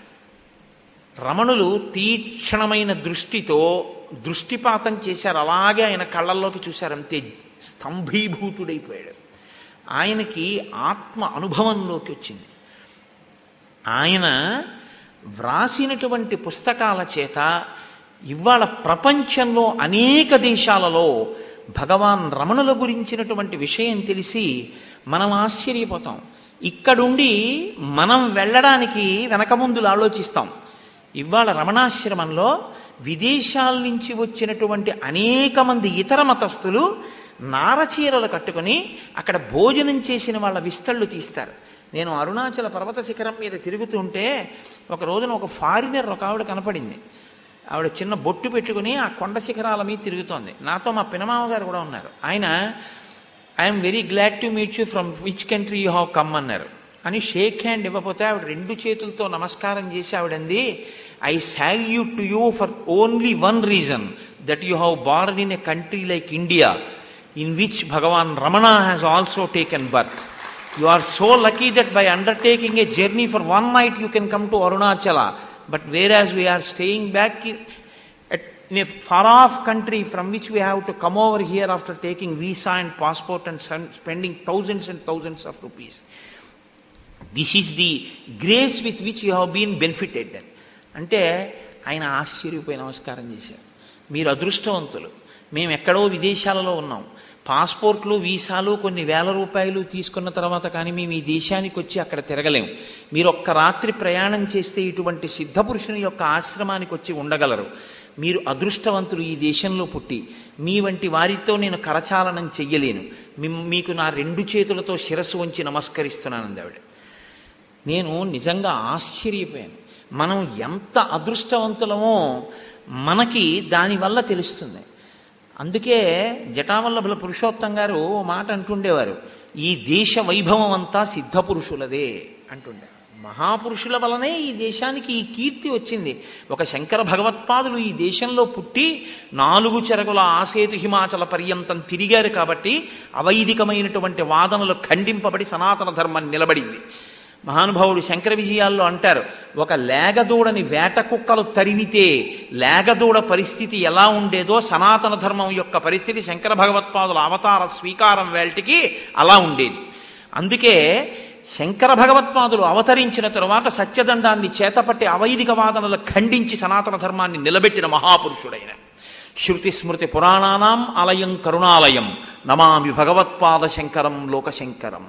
అటువంటి వారి వల్ల ఈ జాతికి ఖ్యాతి వచ్చింది తప్ప సంపత్తితో కూడినటువంటి విధానం చేత భోగాన్ని అనుభవించేటటువంటి అనురక్తి చేత ఈ దేశానికి పేరు రాలేదు. కాబట్టి శతానందం పురస్కృత్య పురోహితమనిందితం. శతానందనితో కలిసి ఆ జనక మహారాజు గారు విశ్వామిత్ర దర్శనానికని బయలుదేరి వెళ్ళారు. వెళ్ళిన తరువాత ఆయనకి అర్ఘ్యపాద్యాదులనిచ్చి అయ్యా మీరు ఆసనం మీద కూర్చోండి అని ఆయన కూర్చున్న తరువాత వీరు కూర్చున్నారంటే విశ్వామిత్ర మహర్షి కూడా ఎంతో గౌరవించి వచ్చిన వారిని వెంటనే లేచి సాదర స్వాగతం పలికారు. వారిని కూర్చోమ్మని విశ్వామిత్రుడు కూర్చున్న తర్వాత జనక మహర్షి రామచంద్రమూర్తి కూడా జనక మహర్షి శతానందుడు కూడా కూర్చున్నారు. మీకు విష్ వాల్మీకి రామాయణంలో ఉన్న గమ్మత్తు ఏమిటంటే అసలు ఆయన ఏది విడిచిపెట్టరు. ఆయన తాపత్రయం ఏమిటంటే లోకం దీన్ని చదువుకుని అనువర్తించడం నేర్చుకోవాలి అని ఆయన బాధ. ఒక మహాత్ముడి దగ్గరికి వెళ్ళినప్పుడు ఎలా నించోవాలి ముందేం మాట్లాడాలి? ముందు మనం కూర్చోవడమా ఆయన కూర్చున్నాక మనం కూర్చోవడమా ప్రతి చిన్న విషయాన్ని వాల్మీకి స్పృశిస్తారు. అందుకే మనిషిని మనీషిగా తయారు చేయడానికి మనిషిని మనిషిగా బ్రతికించడానికి రామాయణం కన్నా ఔషధం ఉంది అని నేను అనుకోను. శ్రీరామాయణం అద్వితీయమైనటువంటి కావ్యం అమృత ఫలం అది. కాబట్టి జనక మహారాజు గారు విశ్వామిత్రుడితో అన్నారు ఎక్కువసేపు కూర్చోవడం కానీ ఎక్కువసేపు మాట్లాడడం కానీ ఉండదు. అప్పటికి ఎన్నో సంవత్సరాల నుంచి జరుగుతోంది యజ్ఞం. యజ్ఞం ఇంత గొప్పగా జరిగింది అంత గొప్పగా జరిగింది. వాళ్ళు వచ్చారు వీళ్ళు వచ్చారు ఇంత డబ్బులు ఖర్చు పెట్టాం ఇంత ఇది చేశాం ఇంతమందికి అన్నం పెట్టాం. ఈ లొల్లి మాటలు అంటారే ఇవి కనపడవు మీకు. మాట్లాడుతున్నది ఎవరితోటండి? బ్రహ్మర్షి విశ్వామిత్రుడితోటి. నువ్వేం చేయగలవు? అన్నం పెట్టగలవు. ఆయన ఏం చేయగలడు? నక్షత్ర మండలాన్ని సృష్టిస్తాడు. ఆయన దగ్గరికి వెళ్ళాను అన్నం పెట్టానని చెప్తావు. ఆయన దగ్గరికి వెళ్ళా కందిపప్పు తెచ్చాను మూడు కేజీలు మినప్పప్పు తెచ్చానని చెప్తావు. ఏది మాట్లాడాలో అది మాట్లాడాలి. ఎంత అందంగా మాట్లాడతాడో చూడండి. అందుకే నేను తలకొట్టుకు చెప్తున్నది. రామాయణం చెక్కుతుంది చెక్కుతుంది అని ఒకటికి పది మార్లు చెప్తున్నది. అందున బాలకాండ ప్రశస్తమండి. అసలు బాలకాండ విద్యార్థులు చదవాలి తప్పకుండా. చిన్న వయస్సులో ఉన్న పిల్లలు బాలకాండ తప్పకుండా చదవాలి. ప్రత్యేకించి విశ్వామిత్రుడు రామచంద్రమూర్తి ఎక్కడెక్కడ మాట్లాడుకున్నారో. ఎందుకంటే బాలకాండలో రాముడు వశిష్ఠుడు మాట్లాడుకున్న భాగం చాలా చాలా తక్కువ. రాముడు విశ్వామిత్రుడు మాట్లాడుకున్నది చాలా ఎక్కువ. కాబట్టి మీరు ఆ భాగాన్ని పిల్లలతో చదివిస్తే వాళ్ళకి గొప్ప ప్రవర్తన అలవాటు అవుతుంది. చాలా గొప్ప నడవడి వస్తుంది. ఆయన అంటాడు అద్య యజ్ఞ సమృద్ధిర్మే సఫలా దైవతై కృత. అద్యయజ్ఞ ఫలం ప్రాప్తం భగవద్ దర్శనాన్ మయా ద్వాదశాహంతు బ్రహ్మర్షే శేషమాహుర్మనీషిణ. తతో భాగార్థినో దేవాన్ ద్రష్టుం అర్హసి కౌశిక. ఇది ఆయన చెప్పిన మాటలు. విశ్వామిత్ర మహర్షి ఈ యజ్ఞం ఇంకొక పన్నెండు రోజులలో పూర్తయిపోతుంది అని పెద్దలైన వారు అంటున్నారు. మీరు ఆ మాట చాలా జాగ్రత్తగా పట్టుకోవాలి. పన్నెండు రోజుల్లో అయిపోతుందని నేనంటలేదు. పెద్దలు అంటున్నారు మన సనాతన ధర్మంలో మన సంప్రదాయంలో గొప్పతనం ఏమిటో తెలుసా అండి? ఏది మాట్లాడినా పెద్దలు అన్నారన్న మాట మనం మాట్లాడాలి. తప్ప నేనంటున్నానని మాట్లాడకూడదు. దానికి ప్రమాణం ఉండదు. అందుకే మన పిల్ల పెళ్ళే మనమే చేసినా మీరే చూసుకున్న అల్లుడిని అలా అనకూడదు. నేను మా అల్లుడిని నిర్ణయించుకున్నాను గానా అనం. పెద్దలు నిర్ణయించినారు గానా అంటాం. అది మంగళహేతువు. నాకు పెద్దల ఎందు ఆ గౌరవం ఉంది అని. నేను ఇది నేను చేసుకున్న నిర్ణయం కాదు. పెద్దలు చూసి నిర్ణయం చేశారు అని గుర్తు. కాబట్టి పెద్దలు అంటున్నారు పన్నెండు రోజుల్లో పూర్తవుతుంది అని. పూర్తయితే ఏం జరగాలి? యజ్ఞం బాగా జరిగింది అని గుర్తేమిటి పూర్తయితే చిట్ట చివరిలో దేవతలందరూ వస్తారు. హవ్యములను స్వీకరిస్తారు. వాళ్ళు ఇప్పుడు స్వీకరిస్తారు. అందులో మీకేం అనుమానం లేదు. ఇప్పుడు ఇప్పుడు స్వీకరిస్తున్నారా అని మీరు అన్నారనుకోండి అప్పుడు వెంటనే ఏమవుతుందంటే మీకు సనాతన ధర్మమునకు ఆది మూలకందమైనటువంటి వేద ప్రమాణము మీద మీకు అనుమానం ఉందని గుర్తు. మీరు ఏమనాలంటే ఇప్పుడు స్వీకరిస్తున్నారు. మీరు ఏమనాలంటే ఏంటంటే అదే అనాలి. ఇప్పుడు స్వీకరిస్తారు. యజ్ఞం మీరు చేస్తే తీసుకుంటారు దేవతలు. కాకపోతే అప్పుడు కనపడ్డారు ఇప్పుడు కనపడలేదు. ఎందుకు కనపడలేదు అంటే అప్పుడు కనపడితే చూడగలిగినటువంటి ఉపాసన బలం ఆ శరీరాలకు ఉంది. ఇప్పుడు కనబడితే చూడగలిగిన బలం నీ శరీరానికి లేదు. ఎందుకంటే మనం కలిపురుషుడికి చిక్కి ఉన్నాం. పరమాచార్య స్వామి అంటుండేవారు కలియుగంలో పద్దెనిమిది సెకండ్లు ఒక్క విషయం మీద నువ్వు ధ్యానంలో నీ మనసుని నిలబెట్టగలిగితే ముముక్షు. అంటే పద్దెనిమిది సెకండ్లు నిలబెట్టడం కష్టం అండి మనస్సుని ఈశ్వరుడి మీద. నిలబెట్టలేరు. కదిలిపోతుంది. ఎందుకు కదిలిపోతుంది అంటే ఒక్కటే కారణం. కలిపురుషుని యొక్క ప్రభావం అంతగా ఉంటుంది. ఎంతగా ఉంటుందంటే ఎప్పుడు తిరగాలన్నా పోనదేం శివ పూజ చేస్తుంటే అభిషేకం చేస్తుంటే భద్రాచలం పెడితే మంచిదే. అలా ఏం పెడుతుందని మీరు అనుకోకండి. అది వెళ్ళేది కూడా రోషీరోజదు కామినీ జనుల తారుణ్యోరు సౌఖ్యంబులన్ బాషీబాయదు పుత్రమిత్ర ధన సంపద్భ్రాంతి వాంఛాలతల్ కోశీ కోయదు నామనంబకట. నీకున్ ప్రీతిగా సత్క్రియలు చేసి చేయదు. దీని త్రుళ్ళన చవే శ్రీకాళహస్తీశ్వర అంటాడు దూర్జటి. ఎక్కడెక్కడ వద్దంటుందో అక్కడ విసుక్కున్నట్టుంటుంది మళ్ళీ అక్కడే తిరుగుతుంటుంది శరీరాన్ని ఇక్కడ పెడుతుంటుంది. దానికి ఉన్న లక్షణం అది. కాబట్టి మనసుని నిలబెట్టడం అనేటటువంటిది చాలా కష్టం. మనం అది చెయ్యలేం కాబట్టి మన ఉపాధికి ఆ తేజస్సు లేదు కాబట్టి శౌచ సిద్ధి మనకి తీసుకోవడంలోనూ లేదు ఓ కార్యాచరణ ఎందు లేదు. కాబట్టి మనం చూడలేము కానీ దేవతలు మాత్రం వస్తారు ఇప్పటికీ వస్తారు. ఎందుకు వస్తారంటే ఒక్కటే కారణానికి వస్తారు. ఇప్పటికీ స్వరంతో వేదం చెప్పేటటువంటి వాళ్ళు ఉన్నారు కనుక వస్తున్నారు. ఈ కారణానికి వేద పండితులు కనబడితే నమస్కారం చేయాలి మనం. వాళ్ళు లేకపోతే దేవతల్ని తీసుకొచ్చేవాడు లేడు. వాళ్ళు స్వరంతో వేదం చెప్తున్నారు కాబట్టి దేవతలు వస్తున్నారు. దేవతలు వస్తున్నారు కాబట్టి మీరు హవిస్ ఇవ్వగలుగుతున్నారు. మీరు చూడనివన్నీ మీ కంటికి కనపడనివన్నీ అబద్ధాలంటే కుదరదు. భూమి తిరగడం మీరు చూశారా? భూమి తిరగడం మీరు చూడలేదుగా? మరి భూమి తిరుగుతోందని మీరు సోషల్ పేపర్లో ఆన్సర్ రాస్తున్నారుగా? భూమి తిరిగితేనేగా రాత్రింబవళ్ళు ఏర్పడుతున్నాయి అంటున్నారు మీ కంటికి సూర్యాస్తమయం అయినట్లు కనపడుతోంది. నిజంగా సూర్యాస్తమయం అయిపోతుందా? సూర్యునికి అభిముఖంగా ఉండకుండా చాటుకి మీరెడుతున్నారు. భూమి తన చుట్టూ తాను తిరుగుతూ సూర్యుని చుట్టూ తిరగడంలో. అంతేకాని సూర్యోదయ సూర్యాస్తమయాలు యథార్థమునకు సత్యములు కావు. భూమి స్థిరంగా ఉన్నట్లు కనపడుతోంది. సత్యం కాదు. మీ కంటికి కనపడేవన్నీ సత్యాలై ఉండాలి అంటే మీరు ఇవాళ పెద్ద పెద్ద పదవిలో ఉన్న వాళ్ళు ఈ పదవిలో ఉండడానికి ఎన్నుకోబడ్డారనడానికి వాళ్ళ పడ్డ ఓట్లు మీరేం లెక్కట్లేదుగా? మరి అది నమ్మి మీరు వాళ్ళని గౌరవించినప్పుడు వేదాన్ని నమ్మి దేవతలు ఉన్నారని ఎందుకు గౌరవించరు? నమ్మకం ప్రధానం. మీరు ఆ స్వరంతో మంత్రం చెప్తే దేవతలు వస్తారు. వచ్చి యజ్ఞభాగంలో యజ్ఞంలో హవిస్సుని స్వీకరిస్తారు. కాబట్టి దేవతలు వస్తారు. దేవతలు వచ్చి స్వీకరిస్తారు. ఎందుకని అంటే యజ్ఞం అలా జరిగింది. విశ్వామిత్ర మహర్షి నీవా ఆ దేవతలను చూడగలవు. విశ్వామిత్రుడు కూడా అక్కడికి వస్తే దేవతలు మరింత ప్రసన్నులవుతారు మరింత సంతోషిస్తారు. అంటే ఈ వాక్యంలో ఉన్న అర్థం ఏమిటంటే యజ్ఞము ఎలా జరగాలో అలాగే జరిగేటట్టుగా నేను సర్వ ప్రయత్నములను చేసి ఉన్నాను.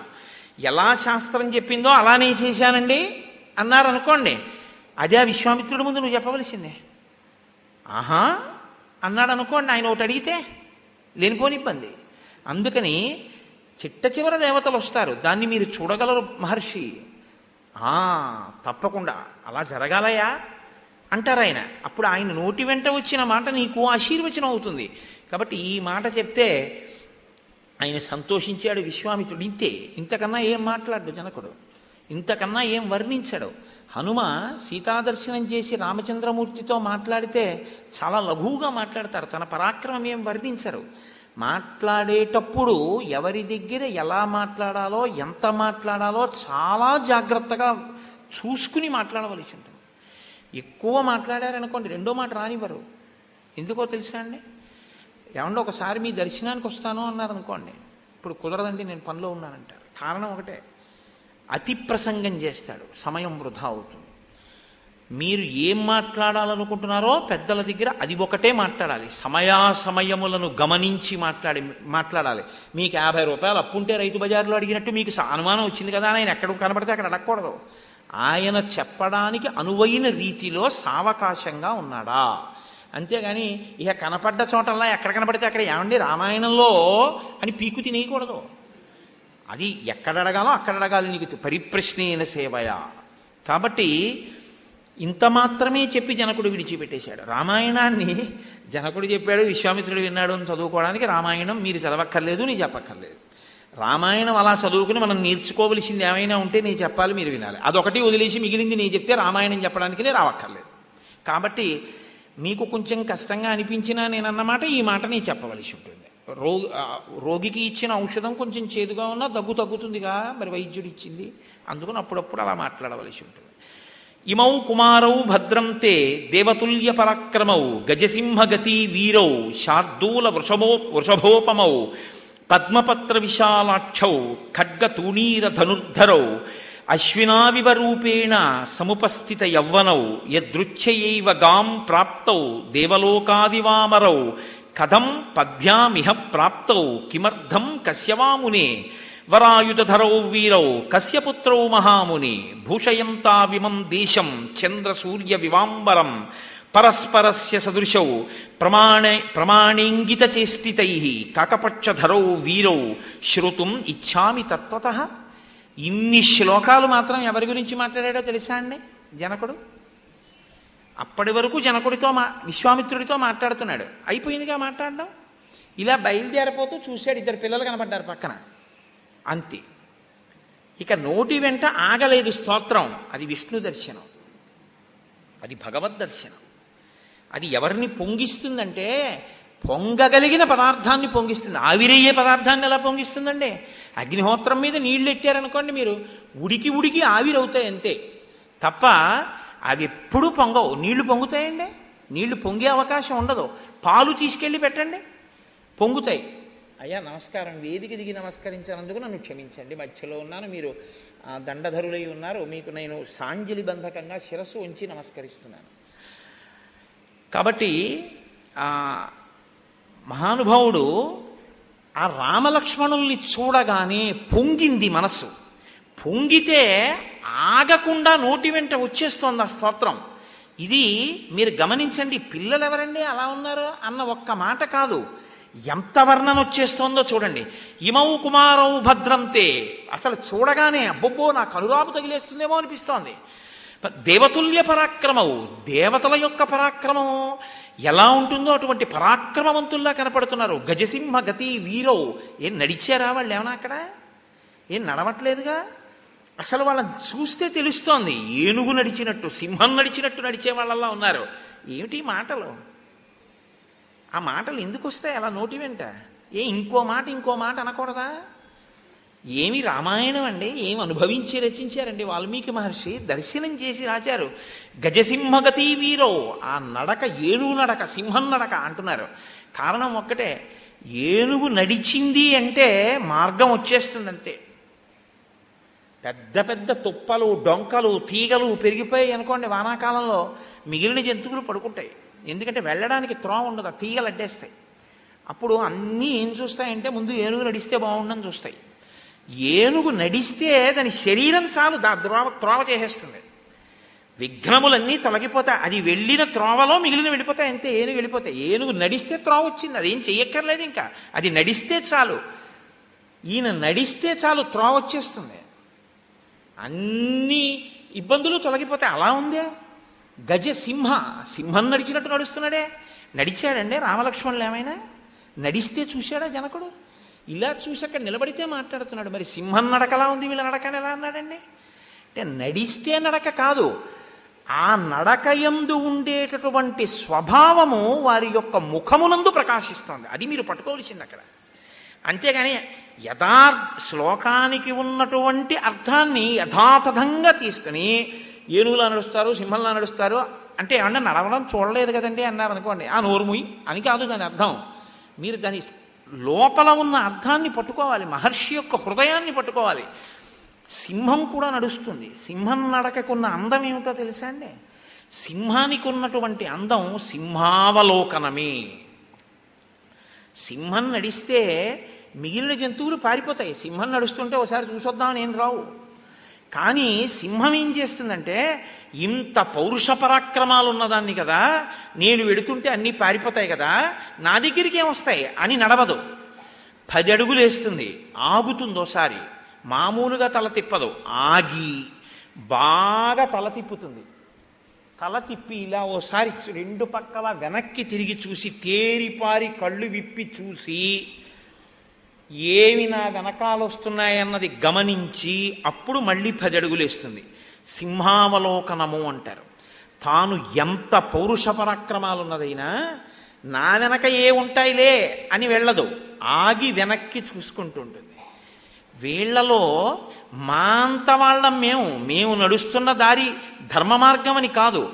ఆగి గురువుగారు చెప్పినట్టే మనం ప్రవర్తిస్తున్నామా అని చూసుకునేటటువంటి లక్షణం వీళ్ళలో కనపడుతోంది. ధర్మమునందు పూనిక కనపడుతోంది. ఆ నిష్ట కనపడుతోంది. తమ పరాక్రమన పరాక్రమమునందు అతిశయం కాకుండా విమర్శ చేసుకునేటటువంటి లక్షణం కనపడుతోంది. అత్యుత్తమమైనటువంటి స్వభావం వీళ్ళ ఎందు ప్రకాశిస్తోంది. అటువంటి వాళ్ళు శార్దూల వృషభోపమవు. ఒక పెద్ద పులి ఒక ఆబోతు ఇవి ఎలా ఉంటాయో అటువంటి పరాక్రమంతో ఉన్నారు. ఏమి పరాక్రమం అండి ఇదంతాను? ఆయన లోపల హృదయంలో అనుభవించి చెప్తున్నాడు. నేను ఒకటి అందిస్తే మిగిలినవి మీరు పట్టుకోగలరు. కాబట్టి వీళ్ళని చూస్తుంటే సామాన్యంగా లేరు. దేవలోకం నుంచి వచ్చినటువంటి పిల్లలా అన్నట్టుగా ఉన్నారు. మహర్షి వీళ్ళు పాదచారులై మీ వెంట ఎందుకు వస్తున్నారు?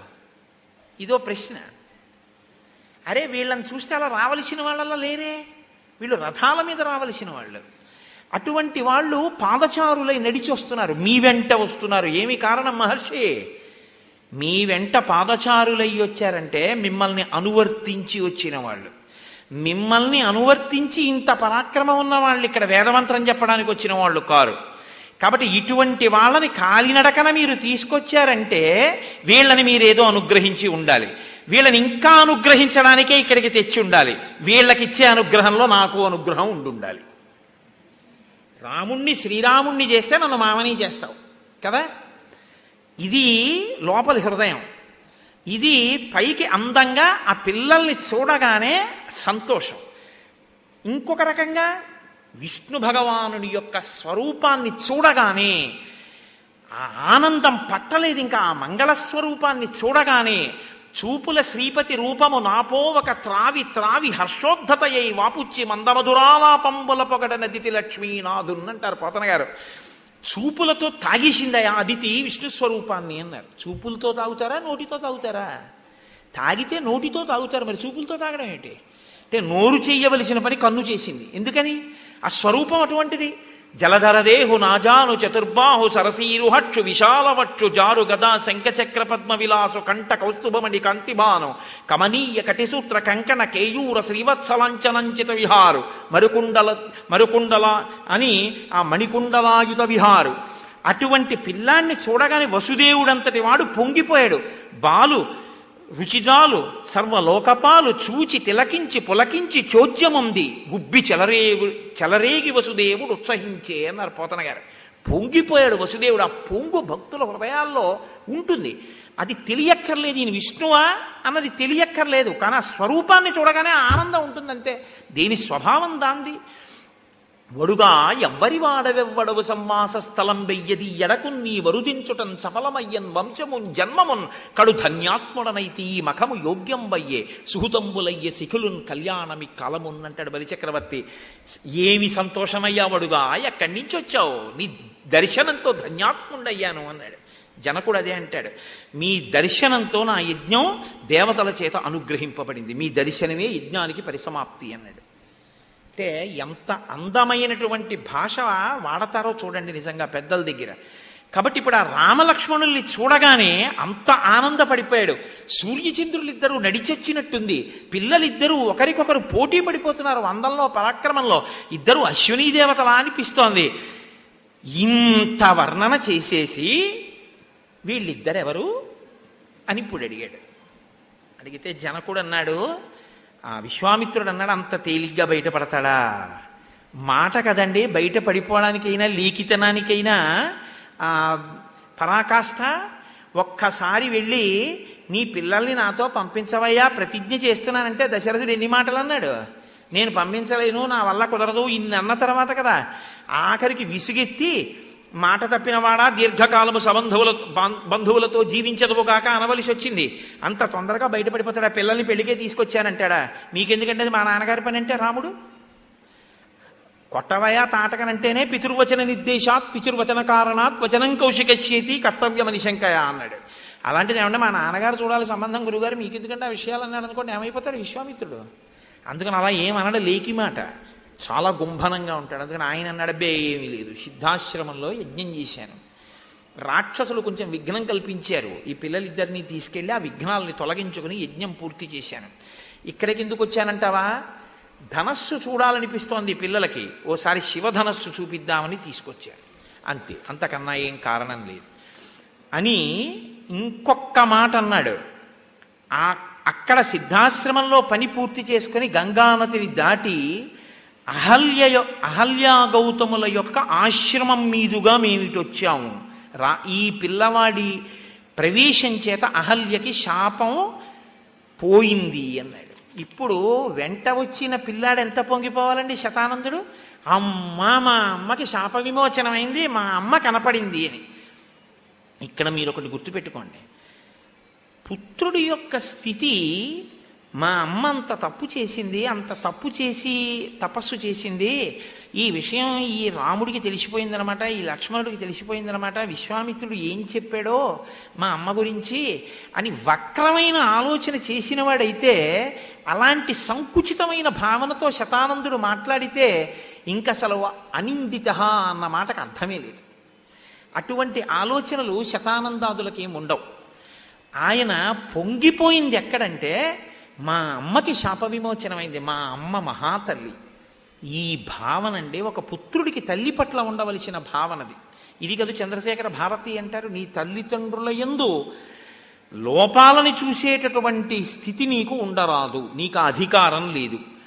మా అమ్మ ఆ తప్పు చేయకుండా ఉండాల్సింది ఎంత ఇబ్బంది పడిందో చూశారా? అనలేదు శతానందుడు. ఏమన్నాడో తెలుసా అండి? హృష్టరోమో మహాతేజాహ శతానందో మహాతపాహ ఆనందపడిపోయాట. అబ్బా మా అమ్మకి శాప విమోచనమైంది అది.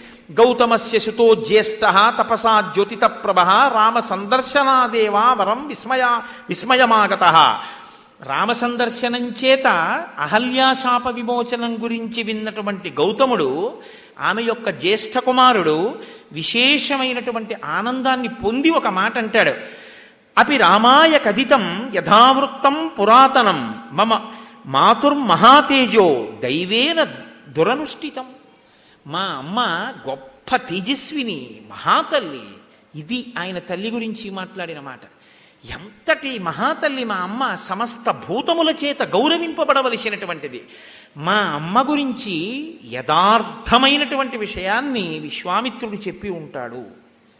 అక్కడ ఉన్నటువంటి విషయాన్ని మీరు బాగా పట్టుకోవలసి ఉంటుంది.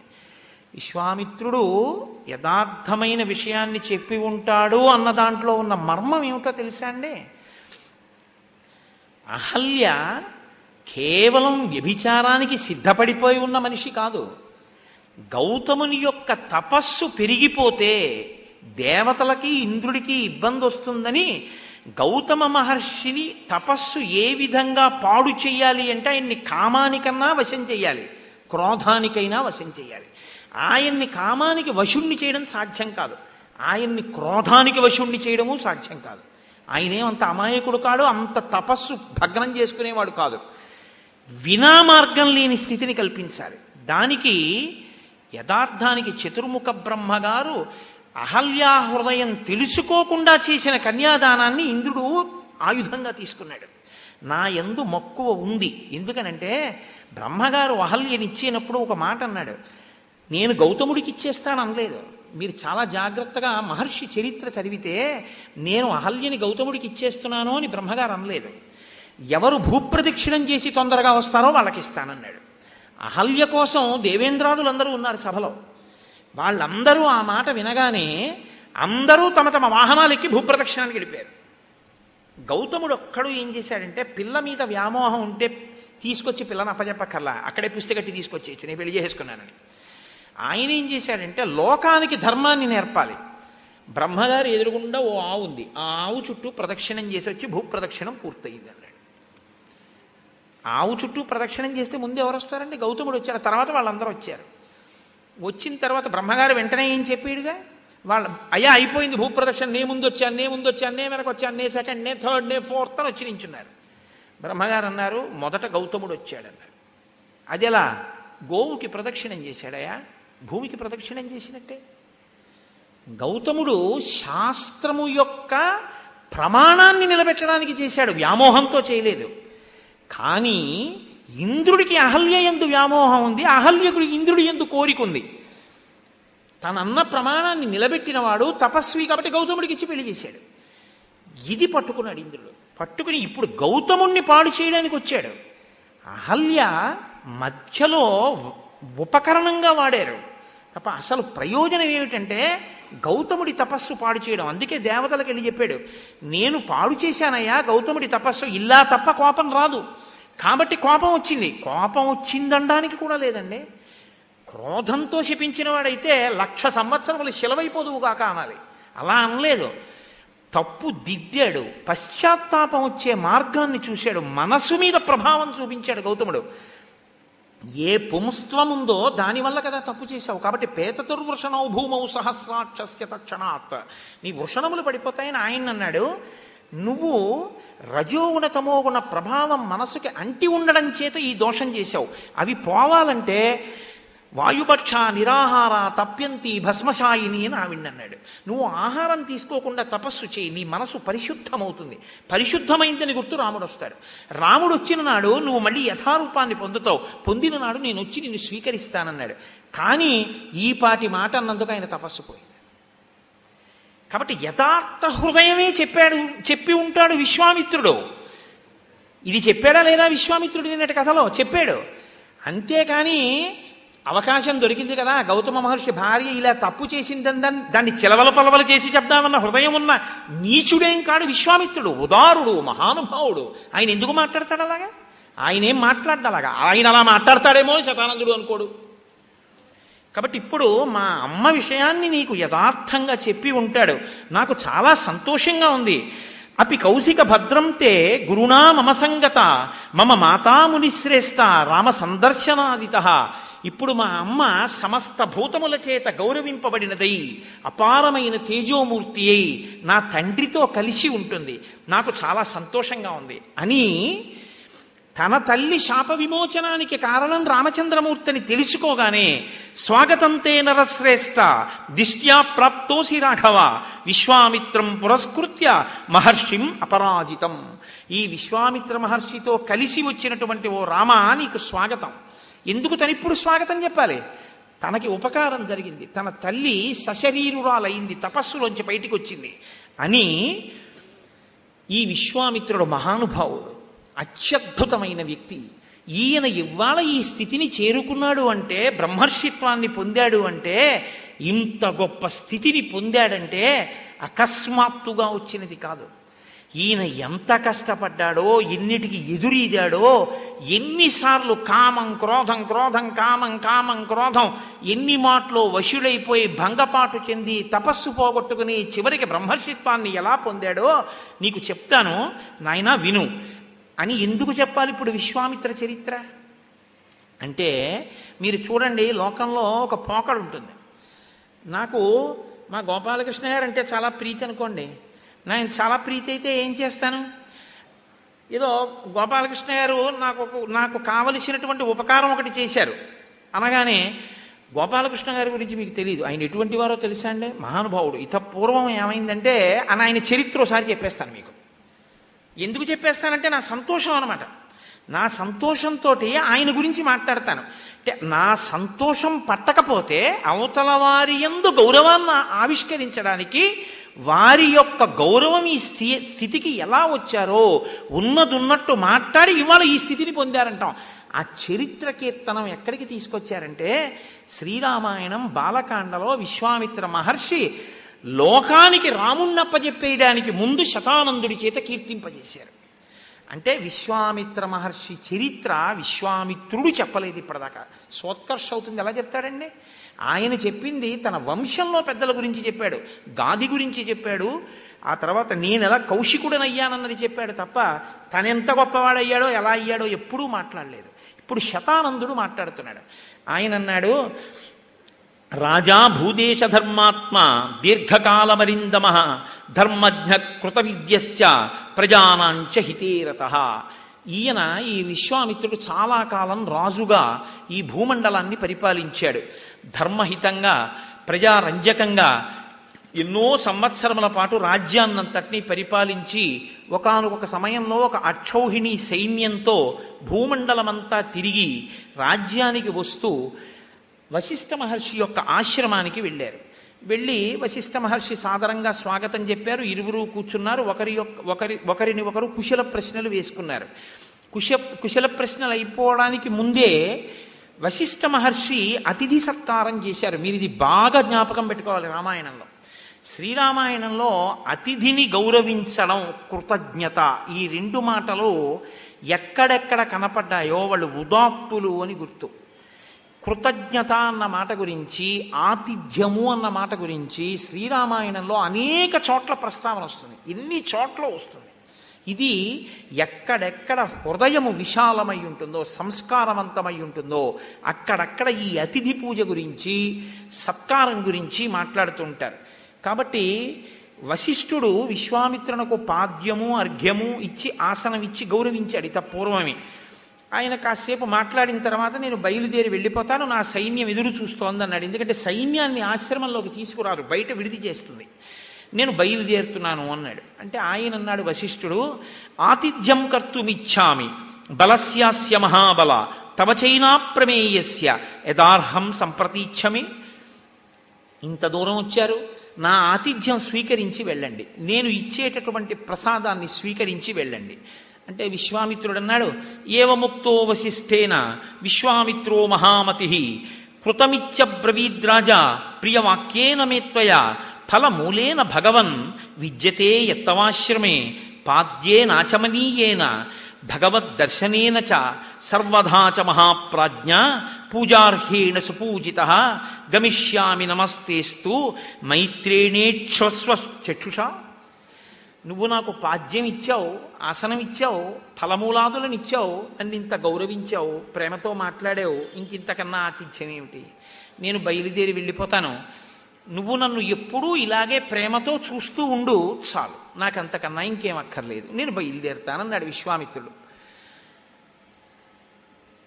ఎప్పుడూ ఇలాగే ఉంటే మనసు ఇంకోలా ఉంటుంది. ఏదో ఆ దేవకీ వసుదేవుల్ని రథం ఎక్కించినప్పుడు ఓలాగా అశరీరమాన్ని పలికినప్పుడు ఓలాగా ఉన్నట్టు ఉండకూడదుగా విశ్వామిత్రుడితో సమస్య ఎక్కడ వస్తుందంటే ఆయన మనసులోకి ఇంకో కోరిక రానంతసేపు బాగానే ఉంటుంది అంటే ఇంకా మనసు సంస్కారమును పొందలేదు అది బాగా. కాబట్టి ఇక్కడ వరకు చాలా బాగానే మాట్లాడాడు ఆయన. ఏ విశ్వామిత్రుడే? చెప్పేది రాముడితో మాట్లాడిన విశ్వామిత్రుడు కాదు ప్రారంభంలో విశ్వామిత్రుడు. ఈ మాటలంటే పదే పదే పట్టుపట్టాడు వశిష్ఠుడు. కాదు కాదు మీరు ఇక్కడ ఏదైనా ప్రసాదం తీసుకుని వెళ్ళవలసిందే. ఆతిథ్యం స్వీకరించండి అని. ఎందుకు అలా పట్టుపట్టాలి అలా పట్టుపట్టకపోతే గొడవ వదిలిపోతుంది కదండి. వెళ్ళిపోతాడు కదా ఆయన. అంటే ఎవరి ధర్మం వాళ్ళది? భోజనం సమయానికి ఒక అతిథి వచ్చారనుకోండి మీరు భోజనం చేసేస్తున్నారు అప్పటికే ఒక అతిథి వచ్చారు. కనీస మర్యాద ఏంటంటే మీ అబ్బాయిని పిలిచి ఆయనకు ఒక పండు ఇవ్వరా కాసే తింటూ ఉండమని వస్తున్నాను అంతేగాని నేను భోజనం చేస్తుంటే వచ్చాడని తిట్టకూడదు. భో మీరు భోజనం చేసే సమయంలో వస్తే ఆయన్ని మీరు రండి పలహారం చేయండి మాతో అనాలి. రండి భోజనం చేయండి అనాలి. ఈశ్వరుడు ఇంకోలాగే ఆయన రాడు అలాగే వస్తాడు. నువ్వు ఎలా వస్తే పెట్టవో అలా వస్తాడు. ఎందుకో తెలుసా? నీ ప్రా నీ ప్రజ్ఞ నీ సంస్కారం చూడడానికి వస్తాడు శంకర భగవత్పాదులంతటి వారికి తప్పలేదు. నన్ను తప్పుకోమంటావా? అని అలా ఆత్మను తప్పుకోమంటావా? అంటే మనీషా చేయవలసి వచ్చింది కాబట్టి ఇలా విడితే పెట్టడు పెట్టే అవకాశం ఉండదు అని ఎలా ఉంటుందో అలా వస్తాడు. పెడతాడా? పెట్టడా? చూస్తాడు.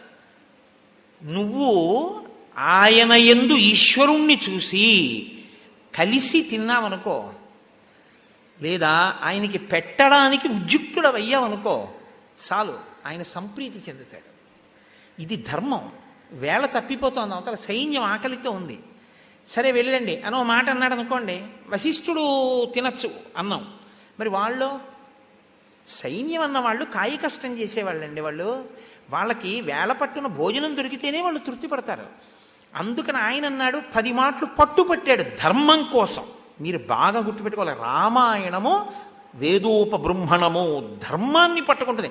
అందుకే శతానందుడు మాట్లాడినా అలాగే ఉంటుంది. ఋషులు ఎవరు మాట్లాడినా అలా ఉంటుంది. కాబట్టి తిని వెళ్ళండి తిని వెళ్ళండి తిని వెళ్ళండి. పట్టుపట్టాడు ఆయన అన్నాడు చూసి చూసి సరే అలాగే పెట్టండి అన్నాడు. ఏ ఒకరా ఇద్దరా? అక్షౌహిణి సైన్యం. దానికి అంతటికీ పెట్టాలి. పెట్టండి అన్నాను కదా. ఇప్పుడు ఏం చేస్తాడు? విశ్వ విశ్వామిత్రుడి దృష్టికోణం ఎలా ఉంటుంది? ఇప్పుడు వంట వాళ్ళని ఎవరినో పిలుస్తాడు. వంటంటారా అంటాడు.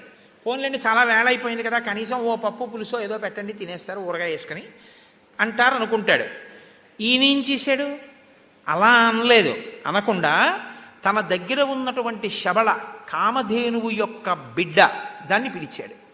పిలిచి ఆ కామధేనువుతో ఒక మాట అన్నాడు. నువ్వు వెంటనే వీళ్ళందరికీ కావలసినటువంటి పదార్థాలనన్నిటినీ సృజించు. వండు కాదు. సృజించు. సృజించు అంటే ఈయన మాట విని ఆవిడ సంకల్పం చేస్తుంది. అంటే కామధేనువు కల్పవృక్షం ఈ రెండు అటువంటివే. అది పువ్వుల రూపంలో పళ్ళ రూపంలో ఇస్తుంది. ఈమె ఒక్కసారి ఆయన కోరగానే అలా జరగాలనుకుందంతే. ఆయన మర్యాద ఏం చేస్తే నిలబడుతుందో అలా జరగాలి. అంతే వచ్చేస్తాయి ఆ పదార్థాలు అక్కడికి వచ్చేసి కూర్చుంటాయి అంతే. కాబట్టి ఇప్పుడు కామధేనువుని ఈ మాట అనగానే వచ్చేసాయి అంతే ఇంకా ఆయన వెళ్ళిపోయి సైన్యాన్ని పిలవలేదు భోజనానికి. ఏం వచ్చేసాయి? ఇక్షూన్ మధూంస్తథా లాజాన్ మైరేయాంశ్చ వరాసవాన్ పానాని చ మహర్షాణి భక్ష్యాం సోచ్ఛావచాంస్తథా ఉష్ణాఢ్యస్యౌదనస్యాత్ర రాశయ పర్వతోపమా మృష్ణాన్నానీ చ సూపాంశ్చ దధికుల్యాంస్తథైవ చ నానాస్వాదు రసానాంచ షాడబానాం తథైవచ భాజనాని సుపూర్ణాని గౌడాని చ సహస్రశ. కొన్ని కొన్ని మీరు దాచలేరు. పనసపండు తొనలు ఇంట్లో పెట్టి మీరు దాచడం కుదరదు అది వాసన చెప్పేస్తుంది. మల్లెపూల దండ ఇంట్లో పెట్టి దాచడం కుదరదు వాసన చెప్పేస్తుంది. అలాగే ఇంకా వండుతున్నారో వండట్లేదో అని అనుమానం రావడానికి కాశీఖండంలో వ్యాసుడు కాదు ఆతిథ్యానికి వచ్చింది. వెంటనే కామధేనువు సృజిస్తే వేడి అన్నపు రాసులు పర్వతాల్లో వచ్చేసాయి. ఇం తాగేవి నాకేవి తినేవి కురికేవి భక్ష్య భోజ్య లేహ్య చోష్యములు అన్నీ కూడా అక్కడ సిద్ధమైపోయాయి. వీటితో పాటుగా అనేకమైనటువంటి కూరలు పాయసాలు చెరుకుగడలు తేనెలు మధురపానీయాలు పేలాలు నంచుకునేవి ఇన్ని పదార్థాలు సిద్ధమైపోయాయి. ఇప్పుడు విశ్వామిత్రుడు ఆశ్చర్యపోతాడా? ఆశ్చర్యపోడా? ఇప్పటి వరకు ఏదో పెడతాడనుకుంటున్నాడు. ఇప్పుడు సైన్యం అంతా వచ్చి తింటోంది. ఎలా తింటుంది? అసలు ఆకలి మీద ఉంది. ఉత్తర క్షణంలో పెట్టాడు. ఎలా పెట్టాడు? కామధేనువు పెట్టడం అంటే మీకు ఏ కోరిక ఉందో ఆ కోరిక పెడుతుంది. కాకరకాయ వేపుడు తినాలని ఎప్పటి నుంచో ఉందనుకోండి మీ విస్తట్లో అది ఉంటుంది. ఒక ఉదాహరణలో చెప్పాలంటే. వంకాయ కూరే ఉందండి అందు కామధేనువు. మీ మనసులో కోరికని బట్టి మీకు పెడుతుంది. వచ్చిన అతిథి తృప్తి పడాలని వశిష్ఠుడి సంకల్పం. కాబట్టి ఇప్పుడు విస్తర ఎలా ఉంటుంది? ఎప్పటి నుంచో తను ఏం తిందామనుకుంటున్నాడో అవి కనపడతాయి. ఎలా కనపడతాయి? సమృద్ధిగా కనపడతాయి. ఇప్పుడు తిన్నవాడు ఏమంటాడు ప్రతివాడును? అబ్బబ్బబ్బబ్బ ఏమి భోజనం అండి ఏమి భోజనం అండి ఎలా పెట్టాడండి మహానుభావుడు. ఏమి కామధేను అండి? దూడ ఇన్నింటిని సృజించేసిందిట. ఈ మాటలు అనగానే ఇంకా మొహమాటానికి ఏం పోలేదు. ఎవరు? విశ్వామిత్రుడి మనసులో కోరిక కలిగింది. ఇది మనకు ఉండవలసింది. మనం లోకమంతా తిరిగి వస్తున్నాం భూమండలం అంతా దీనికోసం అసలైంది వదిలేశాం ఇక్కడ దొరికింది. దీన్ని పట్టుకెళ్ళాలనుకున్నాడు. అనుకుని వెంటనే ఒక లిస్ట్ ఒకటి చదవడం మొదలుపెట్టాడు. గవాంశత సహస్రేణ దీయతాం శబలామమ రత్నం హి భగవన్నేతత్ రత్నహారీచ పార్థివ తస్మాన్నే శబలాందేహి మమైషా ధర్మతోద్విజ. ఇందులో అర్థించడము ఉంది హెచ్చరిక ఉంది. రెండిటినీ కలిపాడు. అంటే మనసు ఎందు పుట్టిన వ్యగ్రత. గవాంశత సహస్రేణ లక్ష గోవులు ఇస్తాను నీకు. నాకు ఆవునిచ్చి. నువ్వు ఇవ్వనంటావేమో? రాజుకి సహజంగా లోకంలో ఉన్నటువంటి రత్నాలు రాజు సొమ్ము. రత్నం అంటే విలువైంది. విలువైన ఆవు కాబట్టి ఇది నా సొత్తు. కాబట్టి నేను నిన్ను అడిగి తీసుకెళ్ళక్కర్లేదు. ఒక మర్యాదకు అడుగుతున్నాను. లక్ష గోవులు ఇస్తానని. ఇస్తే ఇయ్యి ఇవ్వకపోతే తీసుకెళ్ళిపోతాను. నువ్వు అడ్డుకోవడానికి ఉన్నది ఎందుకంటే నేను రాజుని. నాదైనది నీ దగ్గర ఉన్నది తప్ప నీ దగ్గర ఉన్నది నేను తీసుకెళ్ళలేదని గుర్తుపెట్టుకో. అంటే ధర్మాన్ని తిరగేశాడు. చూసారా ఎలా ఉంటుందో? ఇందువల్ల వశిష్ఠుడు జోక్యం చేసుకుని కామధేనువుని సైన్యాన్ని సృజించమన్నాడు. ధర్మం అక్కడ లేకపోతే రాజు వశిష్ఠుడు సృజించమన్నాడు కాబట్టి రత్నం హి భగవన్నే తత్రత్నహారీచ పార్థివ. తస్మాన్నే శబలాందేహి మమైషా ధర్మతోద్విజ. ధర్మంగా నాకు చెందుతుంది ఈ శబల. కాబట్టి నాకు ఇచ్చి చెయ్యావుని. ఇచ్చేస్తే లక్ష గోవులు ఇస్తా. ఇవ్వకపోతే తీసుకెళ్ళిపోతా. హెచ్చరిక కూడా ఉంది. అంటే ఆయన అన్నాడు వశిష్ఠ మహర్షి అస్యాం హవ్యంచ కవ్యంచ ప్రాణయాత్రా తథైవ చ ఆయత్తమగ్నిహోత్రంచ బలిర్హోమస్తథైవ స్వాహాకార వషత్కారో విద్యాశ్చ విధాస్తథా ఆయత్తమత్ర రాజర్షే సర్వమేతన్న సంశయ. స్వాహాకార షట్కారములు అంటే నేను ఇక్కడ చెయ్యవలసినటువంటి హోమములు యజ్ఞములు యాగములు పూజ క్రతువు నా ప్రాణయాత్ర కూడా దీని మీదే ఆధారపడింది. ఇది ఒకటి నేను ఒకటి అని అనుకోవట్లేదు. నేను నా కీర్తి ఎటువంటివో నేను ఈ ధేనువు అటువంటివి. కాబట్టి నువ్వు లక్ష గోవులు కాదు కోటి గోవులు ఇచ్చినా నేను ఇవ్వనన్నాడు. ఆయన చెప్పింది ధర్మం చెప్పాడు. తనకి దానికి ఉన్న అనుబంధం అది ఇవ్వబడేది కాదు నేను నా కీర్తిని ఇచ్చేయడం కుదురుతుందా? ఉంటే. కుదరదుగా?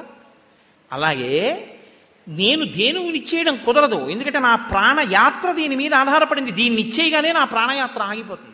ఇప్పుడు ఈ మాట అన్న తర్వాత బ్రహ్మర్షి మరణానికి తాను కారణం అవ్వాలని కోరుకుంటున్న వాడైతే ఏం చేయాలి? వెళ్ళిపోవాలి నమస్కారం చేసి పోన్లేండి అయ్యా మీ దగ్గర ఉంటే లెక్క మీరు మా రాజ్యం యొక్క క్షేమాన్ని కాంక్షిస్తారు. ఆ ప్రేమతో మమ్మల్ని చూడండి. చాలని వెళ్ళిపోతే ఇంకోలా ఉండుండేది కథ. అలా అనలేకపోయాడు. ఆయన అన్నాడు పద్నాలుగు వేల ఏనుగులు బంగారు గొలుసులతో బంగారు అంకుశాలతో ఇస్తాను. ఎనిమిది వందల బంగారు రథాలు ఇస్తాను. పదకొండు వేల అశ్వాలు ఇస్తాను. కోటి గుర్రాలు ఇస్తాను. ఎన్ని కావాలో చెప్పు రత్నాలు ఇస్తాను. ఎంత కావాలో చెప్పు బంగారం ఇస్తాను. ఎంత కావాలో చెప్పు వెండిస్తాను తప్ప గోవుని మాత్రం ఇవ్వననద్దు. తీసుకెడతానన్నాడు. అంటే వశిష్ఠ మహర్షి వేరొకసారి తల అడ్డంగా ఊపారు. కుదరదు ఇవ్వను. ప్రాణానికి తుల్యమే ఉంటుందండి తీసుకుపోతే ఇస్తానడానికి ఏముండదు కదా. కాబట్టి నేను ఇవ్వనన్నాడు నేను ఇవ్వనన్నాడు కాబట్టి ఆయన బలవంతంగా ఇప్పుడు ఆ ధేనువుని తీసుకెళ్ళిపోతున్నాడు విశ్వామిత్రుడు. ఆయన రాజు చతురంగ బలాలు ఉన్నాయి తీసుకెళ్ళిపోతుంటే అది తప్పించుకుంది ఆ సైన్యంలోంచి. తప్పించుకుని వశిష్ఠుడి దగ్గరికి వచ్చి ధర్మ ప్రశ్న చేసింది. తనంత తాను రక్షించుకుని వశిష్ఠుడి దగ్గరికి రాలేదు. వశిష్ఠుడి దగ్గరికి వచ్చి అడిగింది నువ్వు నన్ను వదిలిపెట్టావా? అని అడిగింది. ఒకవేళ వదిలిపెడితే నేనేమైనా దోషం చేశానా? అని అడిగాడు ఆయన అన్నాడు నత్వాం త్యజామి శబలే నాపిమే పకృతం తయా. నువ్వు నాకు ఏ విధమైన అపచారము చెయ్యలేదు. నేను నిన్ను విడిచిపెట్టలేదు. ఆయన రాజు ఏషత్వాం నగితే రాజా బలాన్మత్తో మహాబలాహ. బలము చేత మత్తుడై ఉన్నాడు గర్వంతో అహంకరించి ఉన్నాడు. చతురంగ బలాలతో ఉన్నాడు.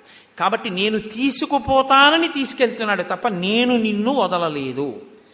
నేను నిన్ను వదలలేదంటున్నావు కదా మరి నన్ను నీదానిగా ఎందుకు ఉంచుకోలేదు? నిన్ను నాదానిగా ఉంచుకోవడానికి నీవు నాదానవు అవడానికి నీ అంత నీకు శక్తి లేకపోతే నిన్ను నేను నాదాన్ని చేసుకోవాలి. నీవే నీవు నాదానిగా ఉండగలదానవు. ఇంతమందికి అన్నం పెట్టిన దానివి ఇంతమందిని చంపే సైన్యాన్ని కూడా సృజించగలదానవు. కాబట్టి సృజించు. నేను ఈ మాట అన్నాను కాబట్టి ఇప్పుడు నువ్వు చెయ్యొచ్చు.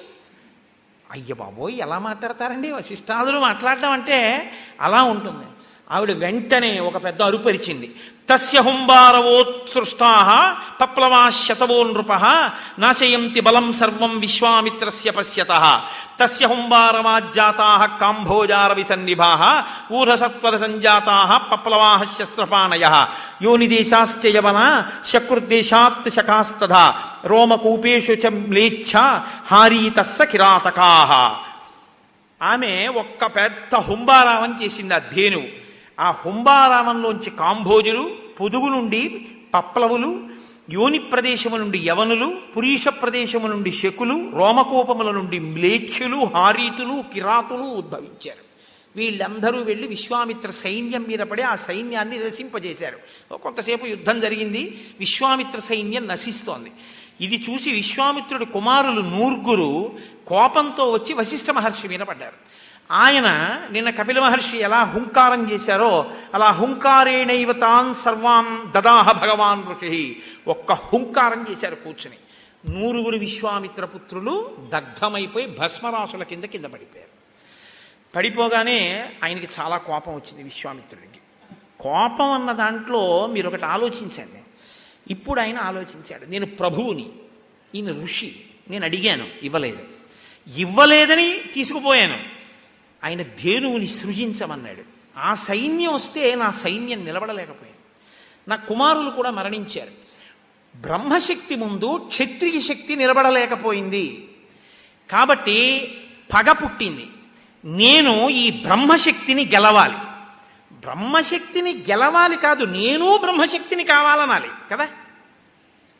సరిగ్గా ఇంకా వివేచన బాగా ఉంటే ఏమనాలంటే నేను బ్రహ్మశక్తిని కావాలనాలి. నేను బ్రహ్మశక్తి అయిపోతే అది బ్రహ్మశక్తి ఇది బ్రహ్మశక్తి అయిపోతే రెండింటి మధ్య గొడవ ఉండదు ఇక. ఎందుకో తెలుసండి రెండుగా ఉన్న ఒకటే ఉంటుంది. ఇప్పుడు ఈ నాకు ఒక కుడి చేయి ఉంది ఎడం చేయి ఉంది. ఈ రెండు చేతులు ఎప్పుడైనా కొట్టుకుంటాయేంటి ఏం కొట్టుకోవు. ఎందుకని? ఈ రెండు నావి అన్న భావనతో ఉంటాయి. అందుకని ఈ చేతి మీద దోమవాలితే ఈ చేయి కొడుతుంది తప్ప ఈ రెండు చేతులు కొట్టుకోవడం ఉండదు. ఈ చేతి మీద కురిపొస్తే ఈ చెయ్యి అన్నం పెడుతుంది. రెండుగా ఉన్న ఒకటవుతాయి ఎప్పుడు నేను బ్రహ్మశక్తిని అవుతానంటే.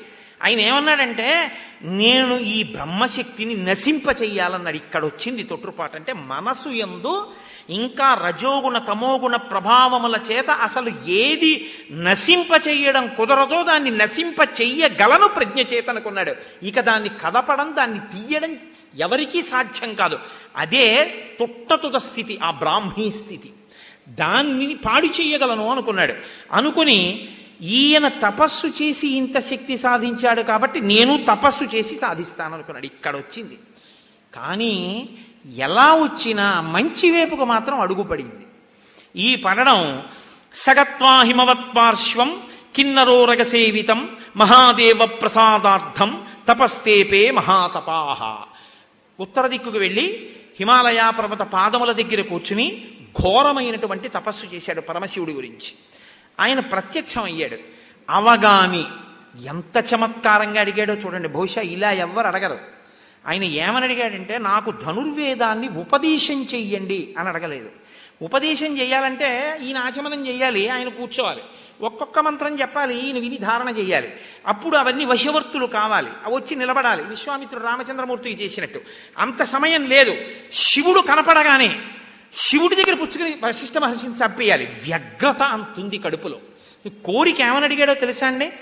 యది తుష్టో మహాదేవ ధనుర్వేదో మమానఘ సాంగో పాంగో నుపనిషద సరహస్య ప్రదీయతాం. నిజంగా నువ్వు నా తపస్సు చేత కానీ ప్రీతి పొందిన వాడవైతే ఇది తుష్టో మహాదేవ ధనుర్వేదో మమానఘ నాకు ధనుర్వేదం అంతా కూడా సాంగోపాంగోపనిషద సాంగోపాంగంగా అంగ ఉపాంగములతో సహా ధనుర్వేదం అంతా నాకు వచ్చేయాలంతే ఇంకా ఉపదేశం ఏమి ఏం చేయొద్దు నువ్వు తథాస్తు అను నాకు వచ్చేయాలి.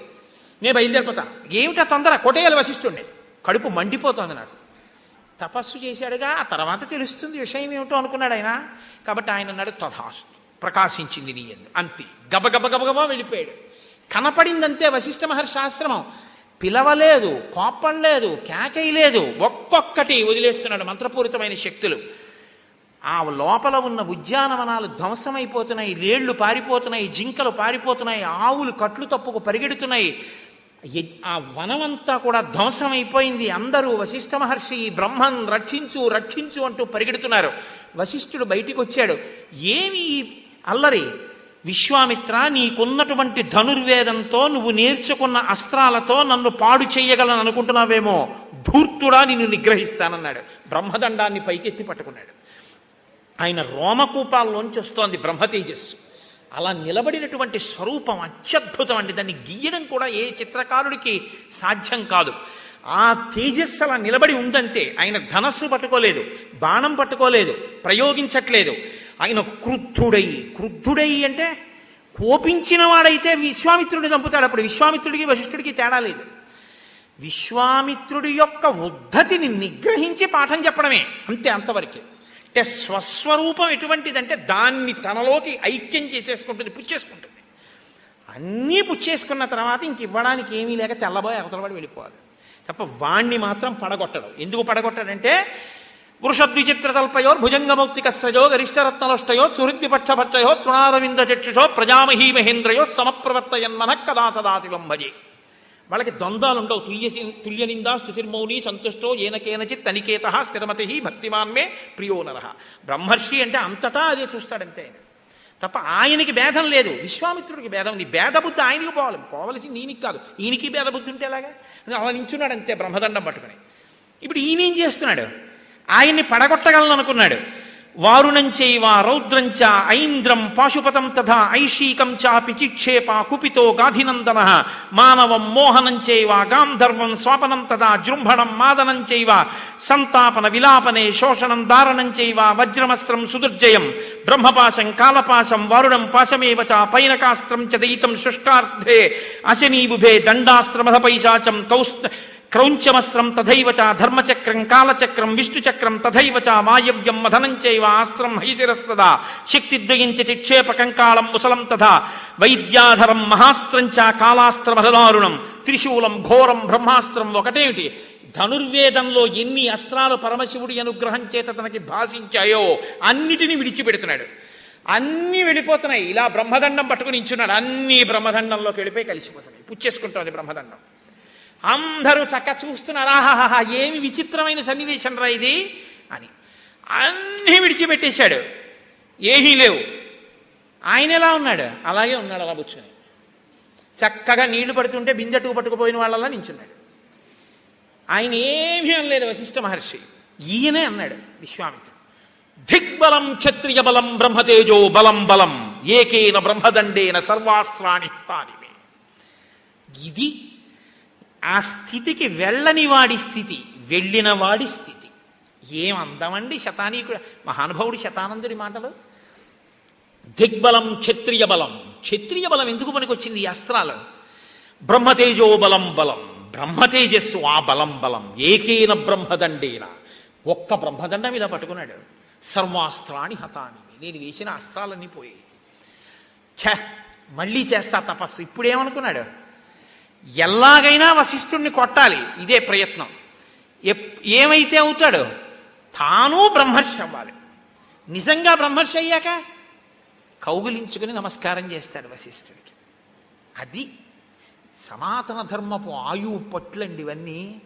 అమ్మో ఎటువంటి విషయాల్ని ఋషులు మాట్లాడారు? కాబట్టి ఇప్పుడు కోపం వచ్చింది. పని జరగలేదు. కాబట్టి దక్షిణ దిక్కుకి వెళ్ళాడు తత సంతప్త హృదయ. స్మరన్ నిగ్రహమాత్మన. వినిశ్యస్వ వినిశ్యస్వ. కృతవైరో మహాత్మనా. ఆలోచించి ఆలోచించి ఇంకా అదే పట్టుదలతో సదక్షిణాం దిశాం దిశంగత్వ. మహిష్య మహిష్యా సహరాఘవ తతాప పరమం ఘోరం విశ్వామిత్రో మహత్తప.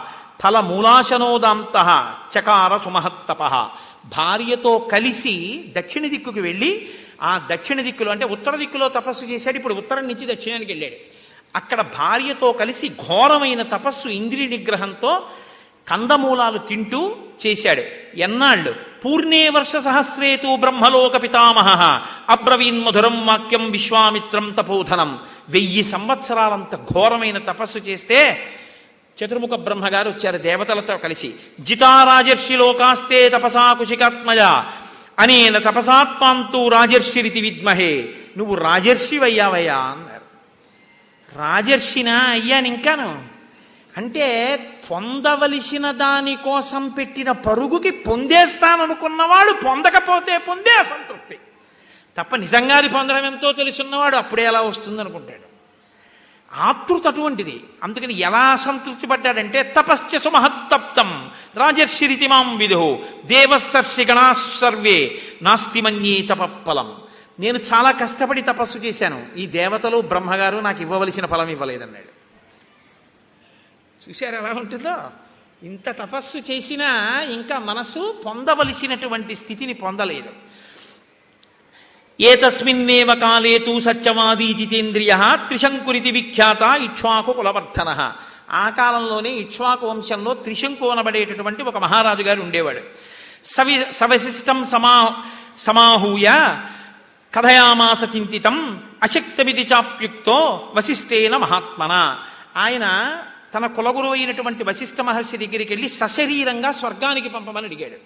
వశిష్ఠుడు అన్నాడు కుదరదన్నాడు ఇక్కడ మీరు ఒక విషయం కొంచెం జ్ఞాపకం పెట్టుకోవాలి. కుదరదంటే ఏమండి వశిష్ఠుడికి చేత కాదా అలా పంపడానికి అవకాశం లేదా? వెళ్ళిన వాళ్ళు లేరండి స్వర్గానికి? అర్జునుడు వెళ్ళలా? బోలెంతమంది వెళ్ళారు స్వర్గానికి. మరి ఈయన ఎందుకు వెళ్ళాడు? అంటే వెళ్ళడానికి యోగ్యమైన స్థితి ఆయనకి లేదు. ఆయనకి లేదన్న విషయం ఎవరికి తెలుసు? ధర్మామీటర్కి జ్వరం తెలిసినట్టు ఆ శరీరానికి ఆ యోగ్యత లేదని కులగురువు కాబట్టి వశిష్ఠుడికి తెలుసు. ఉందని ఎవరు అనుకుంటున్నాడు? లేదంటే ఒప్పుకోనివాడు అనుకుంటున్నాడు. మీరు కనిపెట్టాలి. లోకంలో లక్ష్మీ కటాక్షం సరస్వతీ కటాక్షం అని రెండు ఉంటాయి. లక్ష్మీ కటాక్షం ఉందంటే ఒప్పుకోడు సరస్వతీ కటాక్షం లేదంటే ఒప్పుకోడు. మీరు బాగా ఐశ్వర్యవంతుడి దగ్గరికి వెళ్ళి అయ్యా మీ దగ్గర చాలా డబ్బు ఉందండి అన్నారు అనుకోండి. ఆ ఏముందండి? పూర్వంలో లేదు వ్యాపారం ఏదో ఆ వడ్డీకి అద్దెలకి సరిపోతుంది అంటాడు. అంతేగాని బాగా సంపాదించానండో బ్రహ్మాండంగా కోట్లు కోట్లు ఉన్నాయి నా దగ్గర ఫలానా చోట పెట్టాను పాదు అంటారు ఏంటి ఏమనరు అలా అలా అడగనుకూడదు అలా చెప్పించనుకూడదు అదో అధర్మం. ఒక ఆయన దగ్గరికి వెళ్ళి నీకేం తెలియదయా పాపం నువ్వు ఇంకా ఏం విషయాలు తెలుసుకోలేదు? అన్న అనుకోండి నోరు మీ నీకేం తెలుసు? నాకే తెలుసు అంటే సరస్వతీ కటాక్షం లేదంటే ఒప్పుకోడు లక్ష్మీ కటాక్షం ఉందంటే ఒప్పుకోడు. లోకంలో ఇది ఒక గొప్ప చిత్రమైన విషయం. ఎప్పుడు మనస్సుకి సంస్కారం అంటానంతసేపు అంటిన తర్వాత నాకు లేనిది ఏమిటంటాడు? నాకు వచ్చింది ఏమిటంటాడు? ఈ రెండు వస్తాయి. కాబట్టి వశిష్ఠుడు నువ్వు వెళ్ళడం కుదరదయా స్వర్గానికి అన్నాడు. నేను ఎందుకు వెళ్ళకూడదంటాడు ఈయన. ఎందుకు వెళ్ళకూడదో చెప్తే అర్థమయ్యేవాడైతే గురువుగారు ఈ మాట చెప్పగానే ఇంటికి వెళ్ళిపోవాలి. కాబట్టి ఆయన ఏం చేశాడంటే వశిష్ఠ పుత్రుల దగ్గరికి వెళ్ళాడు.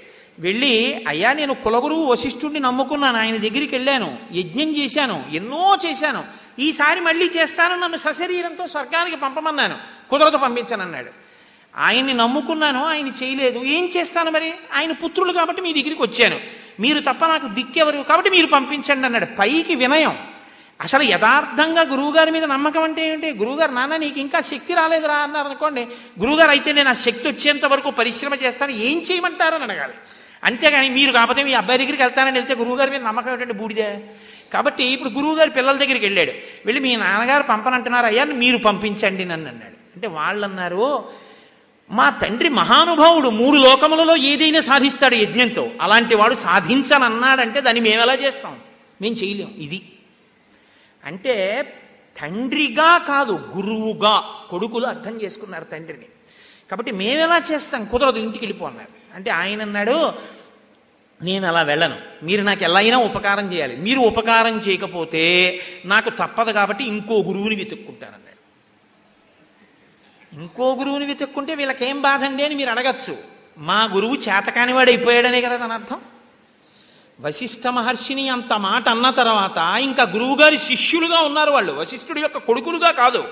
ఇప్పుడు వాళ్ళు ఊరుకుంటారా? కాబట్టి వాళ్ళు అన్నారు నువ్వు ఇవాల్టి రాత్రి తర్వాత చండాలుడవగుదువుగాక. ఎందుకని? నీ బుద్ధి అలా ఉంది కాబట్టి నీకు అలాంటి శాపం ఇచ్చామన్నారు రాత్రి అయి తెల్లవారింది. రుద్రభూమిలో ఉండేటటువంటి బూదినంతటిని ఒంటికి రాసుకుని నల్లటి బట్టలు కట్టుకుని వికృతమైన రూపం వచ్చేసి ఇనప కడియాలు వేసుకుని ఇనప ఆభరణములను పెట్టుకుని భయంకరమైనటువంటి స్వరూపాన్ని పొందాడు. పొంది ఇప్పుడు మనసులో మాత్రం ఇంకా స్వర్గానికి వెళ్ళాలన్న కోరిక వదలలేదు. అంటే ఇప్పటికీ ఆ మౌఢ్యం పోలేదు. మూఠ అంటారు అందుకే శంకరాచార్యులు వారు. కాబట్టి ఇప్పుడు ఏం చేశాడు? మళ్ళీ విశ్వామిత్రుడి దగ్గరికి వెళ్ళాడు. వెళ్ళి విశ్వామిత్రస్తుతం దృష్ట్వా రాజానం విఫలీకృతం చండాల రూపిణం రామ ముని కారుణ్యమాగత ఆయనకి ఈయన్ని చూస్తే జాలేసిందిట. ఎందుకు జాలేయాలి? ఒక్కటే కారణం. అయ్యో పాపం ఇంత బాధకి గురైపోయాడే బ్రాహ్మణ శాపానికి గురైపోయాడే ఇప్పుడు తను తను కోరుకున్న కోరిక తీరనటువంటి ఒక క్షత్రియుడు బ్రాహ్మణుడి చేత ఎలా బాధపడుతున్నాడో నేను అలాగే బాధపడుతున్నాను నా కోరిక తీరక. ఇది సమాన ధర్మం చూసుకున్నది. అందుకు కారుణ్యం. ఇంకో కారణం లేదు అక్కడ కారుణ్యానికి. ఆ అప్పటికి విశ్వామిత్రుడి మనస్థితి అంతే. కాబట్టి ఇలా అనుకుని నీకెందుకయా నేను పంపిస్తానన్నాడు. ఎందుకు ఆ మాట అండం? ఇప్పటికి అయిందే తక్కువ. అవ్వలసింది బ్రహ్మర్షిత్వం. మళ్ళీ ఉన్న తపస్సు దీనికెందుకు? అంటే ఏదో రకంగా ముందు వశిష్ఠుణ్ణి అవమానించేస్తే తన కడుపు బాధ తీరిపోతుంది కొంత. వశిష్ఠుడు పంపనన్నాడు తను పంపించేయాలి. కాబట్టి ఇప్పుడు ఏమన్నాడంటే యజ్ఞం చేసేద్దాం అనలేదు. ఇప్పుడు ఈ యజ్ఞం చేయడానికి శిష్యుల్ని పిలిచి దేశంలో ఉన్న వేదం చదువుకున్న వాళ్ళందరినీ తీసుకురండి. ఎవరైనా ఒకవేళ రాను అంటే ఎవరు రానన్నారో ఎందుకు రానన్నారో నాకు వచ్చి చెప్పండి అన్నాడు. ఇది ఆ చిత్రమైనటువంటి పరిస్థితి. ఈ మాట చెప్తే ఆయన కూడా సరేనన్నాడు. ఈలోగా త్రిశంకువు మనస్థితి ఏమిటో వాల్మీకి మహర్షి అత్యద్భుతంగా చెప్తారండి. నేను ఇదే మీతో మనవి చేసింది. సర్టిఫికెట్లు ఇవ్వరు మాటలు చెప్తారు. దానివల్ల మీరు సంస్కారం పట్టుకోవాలి. దైవమేవ పరం మన్యే పౌరుషంతు నిరర్ధకం దైవేనాక్రమ్యతే సర్వం దైవం హి పరమాగతి. త్రిశంకు విశ్వామిత్రుడితో అన్నాడు నేను ఇన్ని యజ్ఞాలు చేశాను యాగాలు చేశాను ధర్మంగా పరిపాలన చేశాను గురువుల్ని కొలిచాను ఇన్ని చేశాను. చిట్ట చివరికి శాపం వచ్చింది స్వర్గం రాలేదు. నాకేమర్థం అవుతోందంటే పురుష ప్రయత్నం కన్నా కూడా దైవమే గొప్పది అని నాకు అర్థమైంది అన్నాడు. అన్న తర్వాత ఏమనాలని కూరుకోవాలి. వెంటనే అన్నాడు నాణ్యాం గతింగమిష్యామి నాణ్య శరణమస్తిమే దైవం పురుషకారేణ నివర్తయితుమర్హసి. నువ్వు తప్ప నాకు దిక్కు లేదు దైవాన్ని నీ పురుషకారంతో తిప్పికొట్టు అన్నాడు. పురుషకారం కన్నా దైవం గొప్పదన్నవాడు. ఇప్పుడు దైవాన్ని మళ్ళీ పురుషకారంతో కొట్టమని ఎలా అడుగుతున్నాడు? ఈయనకి ఈయన కోరిక తీరితే చాలు ఆయనకి ఆయన కోరిక తీరితే చాలు. అలాంటి వాళ్ళు ఇద్దరూ కలుసుకున్నారు. కాబట్టి ఇప్పుడు అందరికీ కబురు చేశారు అందరూ వచ్చారు. ఎందుకు వచ్చారు? యజ్ఞం చేస్తున్నట్ట వెళ్ళకపోతే శాపం ఇస్తాడేమో ఎందుకు వచ్చిన కూడా వెడదాని రెండని వచ్చారు. వశిష్ఠపుత్రుల్ని వెళ్ళి పిలిచారు. మీరు రెండన్నారు. అంటే వాళ్ళన్నారు క్షత్రియో యాజకో యస్య చండాలస్య విశేషత కథం సరసి భోక్తారో హవిష్యస్త హవిష్యస్య సురశయ యజ్ఞం చేయిస్తున్న యాజకుడు క్షత్రియుడు. యజ్ఞం చేయబడుతున్నది చండాలుడి కోసం. అక్కడికి దేవతలు ఎలా వస్తారు? అది ఎలా యజ్ఞం అవుతుంది? మేము రామన్నారు వాళ్ళు. దీనికి జవాబు చెప్పలేదు విశ్వామిత్రుడు. తిరిగొచ్చిన శిష్యులు అన్నారు ఒక్క వశిష్ఠ శిష్యులు మాత్రం వేరొకరు మాత్రం ఈ మాట అన్నారన్నారు. అనగానే ఆయనకు వచ్చింది కోపం నేను ఇంత కష్టపడి తపస్సు చేస్తే నన్ను ఇలా అంటారా? వశిష్ఠ పుత్రులు. అది ఆయన కోపం. నోటి వెంట ఎంత కోపంతో కూడిన మాట వచ్చేసిందో తెలుసా అండి? చిన్న విషయానికి ఎంత కోపడ్డాడంటే భస్మభూ భస్మీభూతా దురాత్మానో భవిష్యంతి రథంతయ అద్యతే కాలపాశేన నీతా వైవస్వత క్షయం సప్తజాతి శతాన్యేన మృత మృతపాస్సంతు సర్వశ శ్వమాంసనీతాహారా ముష్టికా నామ నిర్ఘృణాహ వికృతాశ్చ విరూపాశ్చ లోకాననుచరంతి మాం మహోదయస్తు దుర్బుద్ధి మామదుష్యం యదూషయత్ దూషిత సర్వలోకేషు నిషాదత్వం గమిష్యతి. ఆయన అన్నాడు ఇంత మాట అంటారా నన్ను వశిష్ఠపుత్రులు నూరుగురు? కాబట్టి శపిస్తున్నాను. వాళ్ళు ఇప్పుడే మరణించి యమలోకమునకు పాశముల చేత ఈడ్చుకుని పోబడతారు. ఆ తర్వాత ఏడు వందల జన్మలు వాళ్ళు ముష్టికులు అనబడేటటువంటి జాతిలో పుడతారు.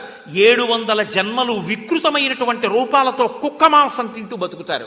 నన్ను కాదన్నవాడెవడున్నాడో? ఆ మహోదయుడు నిషాదుడై పుట్టి ఎవ్వరి చేత ఆదరింపకుండా ఆదరింపబడకుండా బతుకుతాడు. ఇది నా శాపవాక్ అంటే అంత కక్ష పెట్టేసుకున్నాడు వశిష్ఠుడు అన్న వశిష్ఠ సంబంధి అన్న ఇప్పుడు అంత కక్ష.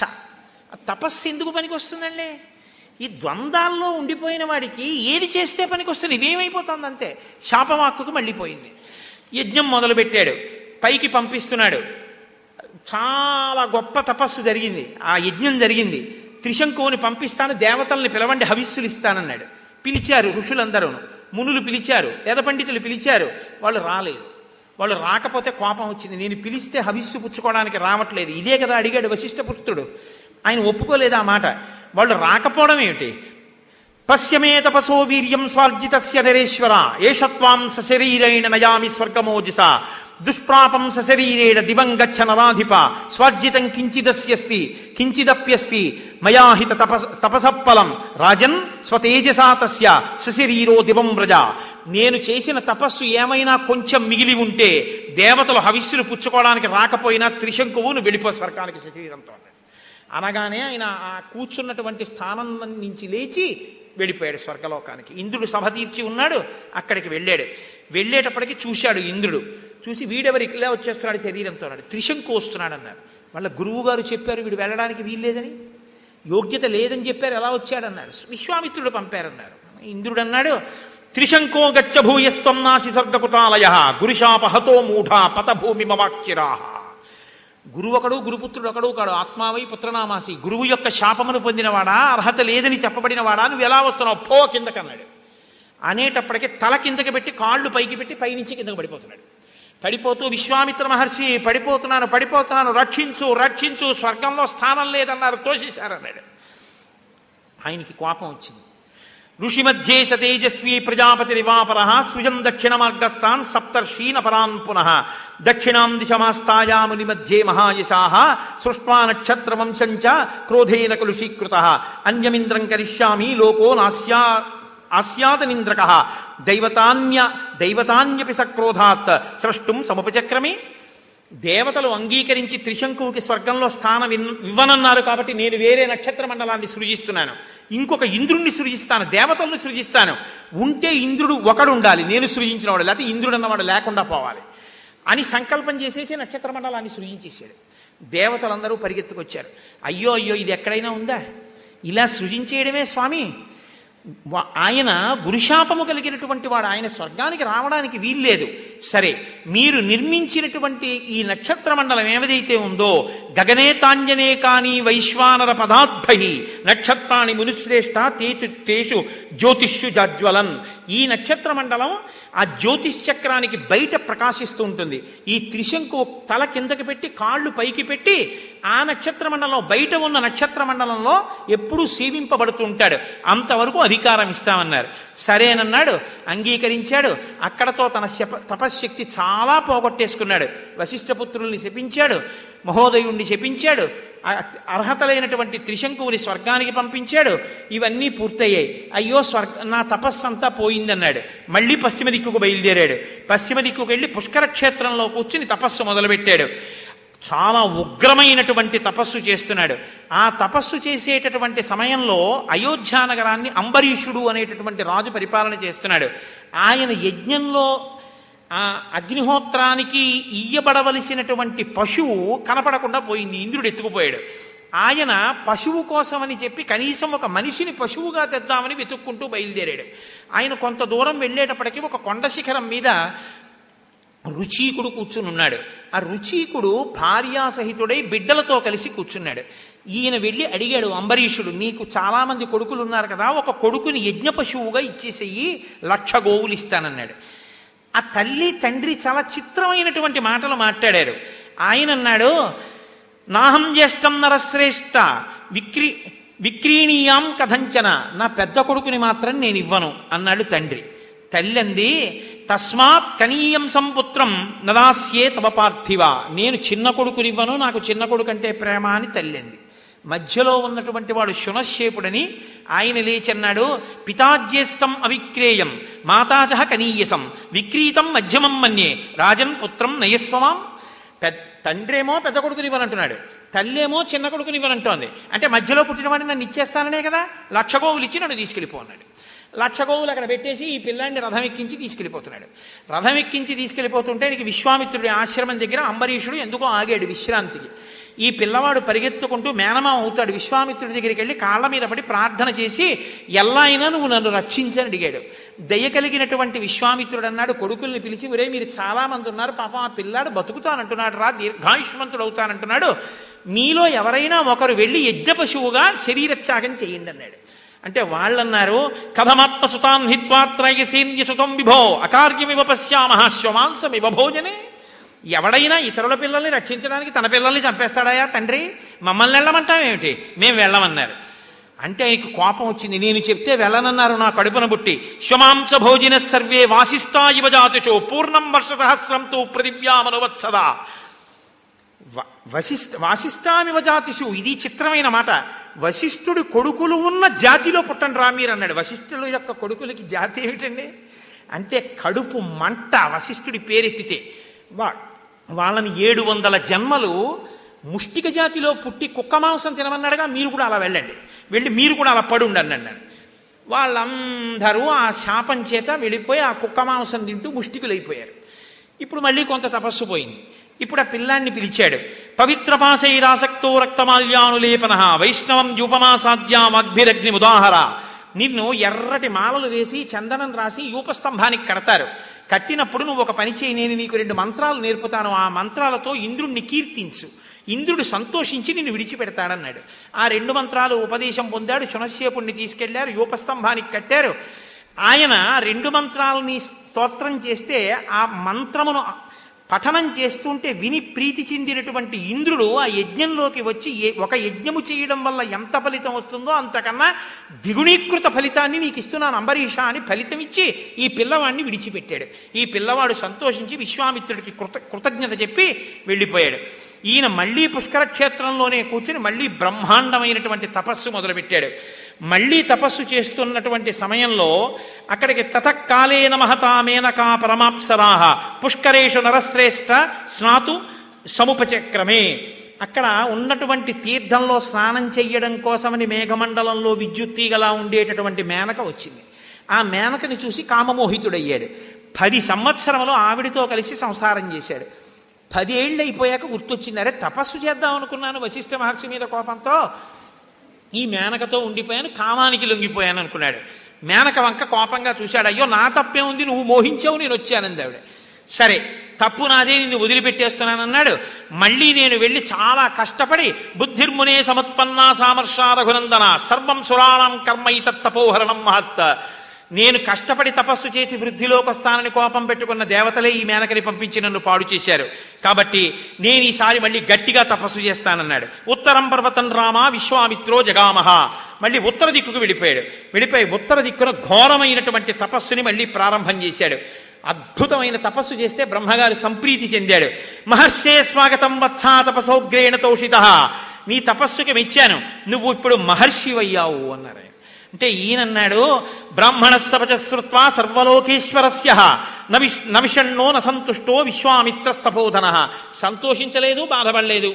ఇంత తపస్సు చేస్తే నేను మహర్షినా అయ్యాను. మహర్షి శబ్దమతులం స్వార్జితై కర్మభిశుభై యది మే భగవాన్నాహత్తతోహం విదితేంద్రియ నేను ఇంద్రియాలని గెలిచానా అని అడిగాడు.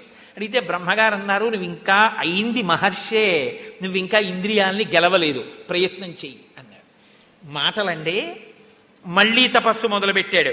అక్కడే విశేషమైనటువంటి తపస్సు చేస్తున్నాడు. ఎటువంటి తపస్సు చేశాడంటే సామాన్యమైనటువంటి తపస్సు కాదు ఘోరాతి ఘోరమైన తపస్సు. రెండు చేతులు పైకెత్తి పంచాగ్నిహోత్రముల మధ్యలో నిరాహారుడై చేశాడు.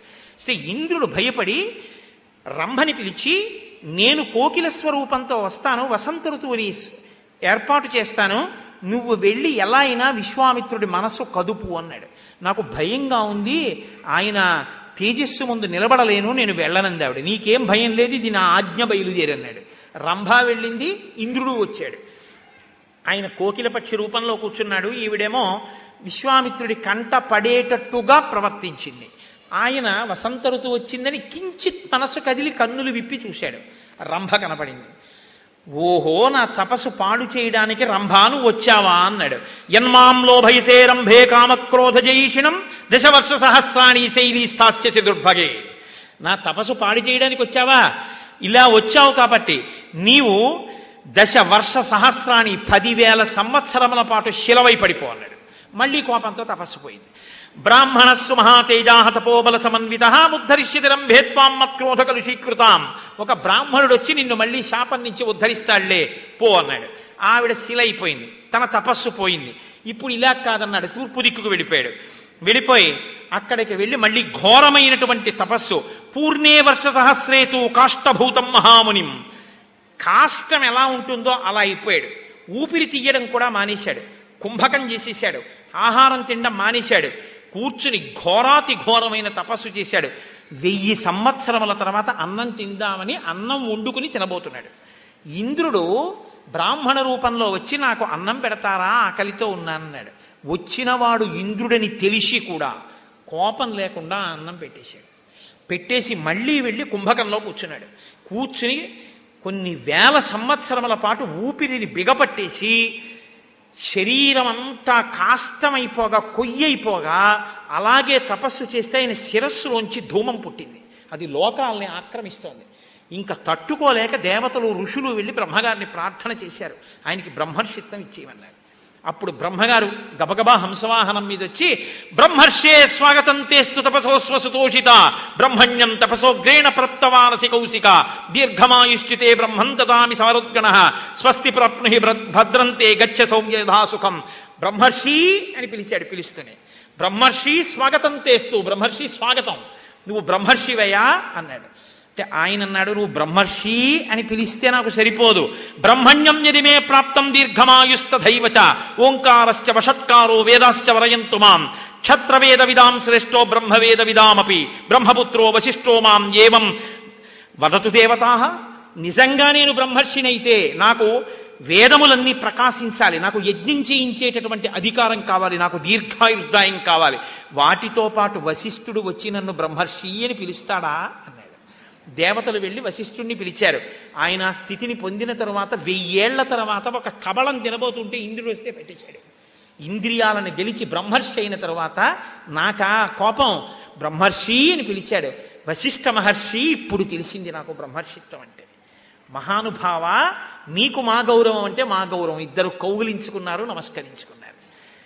బ్రహ్మర్షిత్వాన్ని గెలుద్దాం అనుకున్నవాడు బ్రహ్మర్షి అయి దానిలో కలిసిపోయాడు. ఇది పతాక స్థాయి. ఇదే అద్వైత సిద్ధాంతంలో చరమస్థాయి. తాను బ్రహ్మముగా అహం బ్రహ్మాస్మి స్థాయిలో నిలబడిపోయేటటువంటి స్థితి. ఈ స్థితిని పొందాడయా?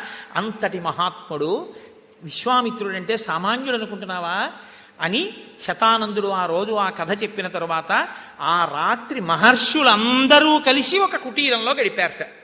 ఎంత సంతోషంగా గడిపుంటారో చూడండి.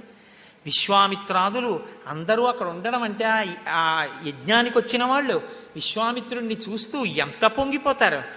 దీని తర్వాత ఇంకా అద్భుతమైన ఘట్టం. మిగిలిన మహర్షులు కూడా వస్తారు. తర్వాత రోజు తెల్లవారింది జనక మహారాజు గారు సభకి పిలిపించారు స్వాగతం చెప్పారు వెళ్ళారు కూర్చున్నారు. ఇక్కడ చూడాలి అందం సీతారామ కళ్యాణం. ఏ తద్దర్శయ భద్రంతే కృతకామౌ నృపాత్మజౌ దర్శనాదర్శ ధనుషో యథేస్తం ప్రతియాస్యత.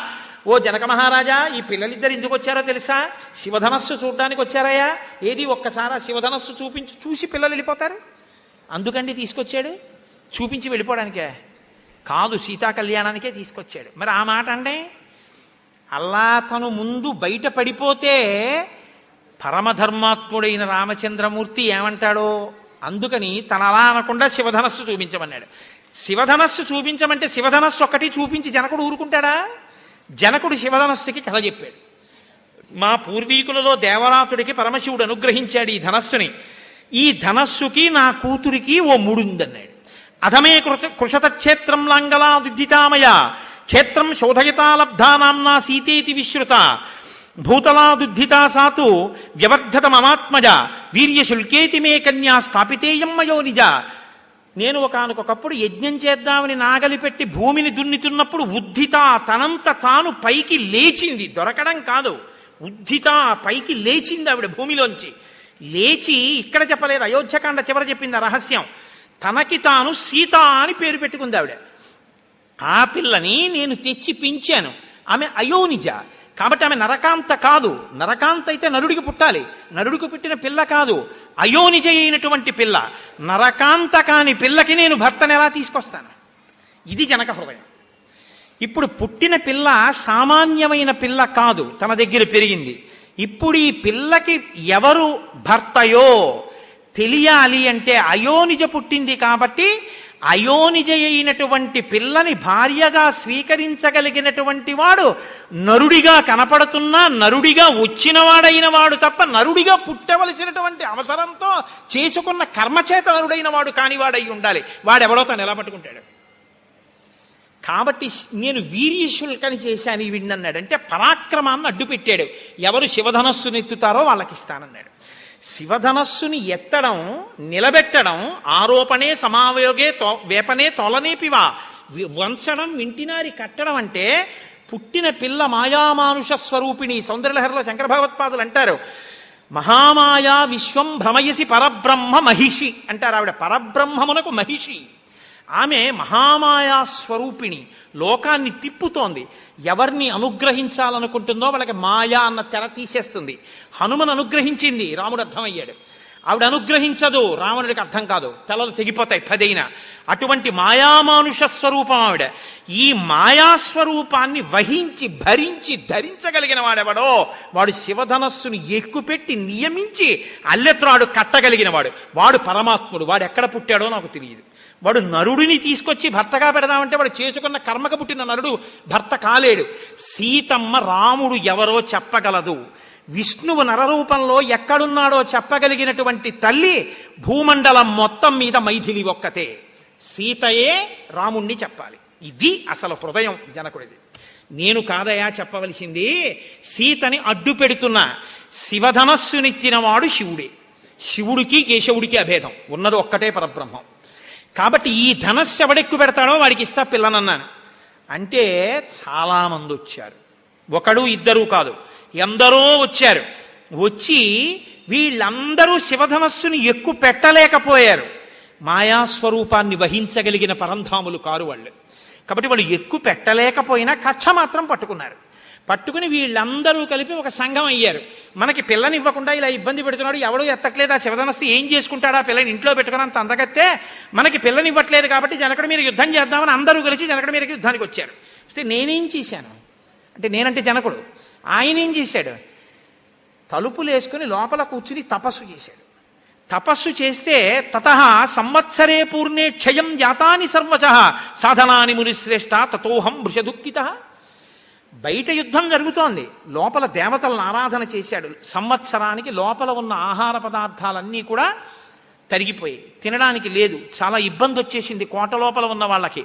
అలాంటప్పుడు నేను చేసిన ఉపాసనకి తతో దేవగణాన్ సర్వాం తపసాహం ప్రసాదయం దరుశ్చ పరమ చతురంగ బలం సురాహ. నేను చేసిన తపస్సుకి మెచ్చి దేవతలు తమ చతురంగ బలాలను ఇచ్చారు. ఆ చతురంగ బలాలు పట్టుకుని నేను ఈ వచ్చిన రాజులందరినీ ఓడించాను. వీళ్ళందరూ వెనక్కి వెళ్ళిపోయారు. వెనక్కి వెళ్ళిపోయిన తర్వాత అప్పటి నుంచి నేను ఈ శివధనస్సు ఎక్కి పెట్టేటటువంటి వాడు ఎవడైనా దొరుకుతాడా? దొరికితే పిల్లనిద్దామని ఎదురు చూస్తున్నాను. కాబట్టి విశ్వామిత్ర మహర్షి ఈ శివధనస్సు అంటే చూసి వెళ్ళిపోయేది కాదు. ఒకవేళ ఎక్కువ పెడితే క్షత్రియుడు అన్నవాడు చూసిన తర్వాత ముట్టుకుంటానంటాడు. ముట్టుకున్నాక ఎక్కువ పెడతానంటాడు. ఒకవేళ ఎక్కువ పెడితే శభాషణ సర్టిఫికెట్ ఇచ్చి పంపం. సీతమ్మని ఇచ్చేస్తాను. యద్యస్య ధనుషో రామ కుర్యాదారోపణం మునేహే సుతాం అయోనిజాం సీతాం దద్యాం దశరథేరహం. ఒకవేళ రామచంద్రమూర్తి కాని నిజంగా శివధనస్సుని చూసిన తర్వాత ముట్టుకుంటాను ఎక్కు పెడతానని చెప్పి శివధనస్సుని ఎక్కు పెట్టగలిగితే సీతమ్మని. ఎటువంటి సీతమ్మని? అయోనిజ నా కూతురుగా వచ్చింది గర్వం. సుతాం నా కూతురు అయోనిజాం అయోనిజ సీతాం సీత దగ్యాం నేనిచ్చేస్తాను దాశరథేరహం దాశరథికి. రాముడికి ఇస్తాను. అంటే నేను ఇంత స్థితిని పొందాను నన్ను అనుగ్రహించింది పరాశక్తి. ఇది జనకుడి యొక్క పొంగు. జనకస్య వచశ్రుత్వా విశ్వామిత్రో మహాముని ధనుర్దర్శయ రామాయ ఇది హోమాచ పార్థివం. తీసుకొచ్చి ఆ శివధనస్సుని చూపించండి అన్నాడు. అంటేట ఐదు వేల మంది పొడగరులై బలాఢ్యులైనటువంటి వ్యక్తులు చక్రములు కలిగినటువంటి ఒక మంజూష పెట్టెలో ఉన్నటువంటి శివధనస్సుని అతి కష్టం మీద తోసి తీసుకొచ్చి అక్కడ పెట్టారట. అంటే అది ఎంత శక్తివంతమైనటువంటి ధనస్సో మీరు ఆలోచించవచ్చు ఇంత శక్తివంతమైన ధనస్సుని తీసుకొచ్చి అక్కడ పెడుతుంటే తీసుకొచ్చి పెట్టిన తరువాత జనకుడు ఆ ధనస్సుని చూపించి రాముణ్ణి పిలిచి అన్నాడు నైతత్సురగణా సర్వే నాసురానచ రాక్షసా గంధర్వయక్ష ప్రవరా సకిన్నర మహోరగా రామ ఈ ధనస్సు ఇదే శివధనస్సు. చూశావుగా? అంటే అసలు ఆ బండి వస్తుంటేనే మీరు ఆలోచించండి. ఐదు వేల మంది దూర దూరంగా నిలబడి ఈడ్చుకొస్తున్నారంటే ఆ శివధనస్సు ఉన్నటువంటి మంజూష ఎంత ఉండుంటుంది? ఎంత పెద్దది ఉండుంటుంది? ఇప్పుడు ఆ మంజూషలో ఉన్న ధనస్సు ఎంత ఉంటుంది? అసలు దాన్ని ఎవరైనా ముట్టుకునే ప్రయత్నం చేస్తారా? ఇప్పుడు ఇంకో పిరికి మాట ఒకటి వేస్తున్నాడు జనకుడు. ఆయన ఏమంటున్నాడంటే దీన్ని ఎత్తుదామని దేవతలు యక్షులు గంధర్వులు కిన్నెరులు కింపురుషులు ఇంతమంది ప్రయత్నం చేశారు. ఎత్తినవాడే కనబడలేదు. రామ నువ్వు ప్రయత్నం చెయ్యి అనలేదు. ఏమన్నాడో తెలుసా అండి? పగతిర్మానుషానాంతు ధనుష ధనుషోస్య ప్రపూరణే. ఆరోపణే సమాయోగే వేపనే తోలనీపివా. ఇంతమంది ఎత్తలేకపోయారు. పాపం మనుష్యుడివి నువ్వేమెత్తుతాను లేవు. ఎత్తుతావులే. నువ్వు ఎత్తుతావా? ఎత్తి దాన్ని నిలబెడతావా? వింటినారి విప్పుతావా? కడతావా? ఒక మనుష్యుడు వేరొక మనుష్యుడు గురించి మాట్లాడిన మాట. మనుష్య జాతి అంటే ఎంత నీచ స్థితిలో ఆలోచింపబడిందో మీరు చూడండి. రావణుడు ఇదే మాట. మనుషులు నన్నేం చేస్తారన్నాడు. జనకుడు ఇదే మాట. పగతిర్మానుషానంతూ ధనుషాస్య ప్రపూరణే. మనిషి ధన ధనస్సు ఎక్కడెక్కి పెడతాడా ఆ శివధనస్సుని? జనకుడు అదే మాట. అందరూ మనిషి పనికి మాలిన వాడంటే మనిషి గౌరవం ఏమిటో చూపిస్తానని దశవర్ష సహస్రాని చ- దశవర్ష శతానిచ పదకొండు వేల ఏళ్ళు భూమి మీద ఉండి మనిషి గౌరవాన్ని నిరూపిస్తానని ఈ భూమండలం మీద తిరిగాడాడు నా తండ్రి రామచంద్రమూర్తి. అందుకే మనుష్య జాతి రుణపడింది రామచంద్రమూర్తికి. ఇప్పుడు చూపించాడు. చూపించిన తరువాత విశ్వామిత్రుడు విన్నాడు. ఆయన త్రికాల వీధి. ఆయనకి తెలుసు ఆ పిల్లాడు ఎక్కువ పెడతాడో ఎక్కువ పెట్టడో తెలుసు. విశ్వామిత్రస్తు ధర్మాత్మ. మహర్షి మాటలు చూడండి. ఆయన ధర్మం తెలుసున్నవాడు. కాబట్టి ధర్మం తెలుసున్నవాడు కాబట్టి నోరు ఈ జనక అనకూడదు. ఎందుకంటే తండ్రి కాబట్టి పాత అనుభవంతో అలాగే మాట్లాడతాడు. ఇన్ని మాట్లాడుతున్నారని ఉద్రేకపడిపోయి రామ ఎక్కువ పెట్టాయి అనకూడదు. మన వల్ల అవుతుందా అండి అంటే? అందుకని ఎలా మాట్లాడాలో అలా మాట్లాడాడు. విశ్వామిత్రస్తు ధర్మాత్మా శృత్వా జనక భాషితం వత్స రామ ఏమి ప్రీతండి? శిష్యుణ్ణి పిలిచేటప్పుడు గురువు పరిస్థితి ఎలా ఉంటుందో చూడండి. తతో యుద్ధ పరిశ్రాంతం సమరే చింతయా స్థితం రావణో వచ్చినటువంటి అగస్త్యుడు వత్స అని రామ రామ మహాబాహో శృణుగృహ్యం సనాతనం రామ రామ అని రెండు మాటలు పిలుస్తాడు. ఎంతో సంతోషంగా వత్స. ఓ నా కొడుకుతో సమానమైన వాడా? అత్యంత ప్రీతిపాత్రుడా? నా శిష్యుడా? రామ రాముడా? ధనుప్పస్య చూడా శివధనస్సు? అంతే చెప్పాడు అంతే ఇది రాఘవమబ్రవీత్ రాఘవుడితో అంతే చెప్పాడు. అంతకన్నా ఎక్కువ చెప్పలేదు. ఇది ధర్మాత్మ. ఏమి శ్రీరామాయణ రచన అండి వాల్మీకి మహర్షిది? ఇప్పుడు ఆయన ఏం చేశాట? వెళ్ళి ఆ పెట్టె మూత తీసి చూశాడు.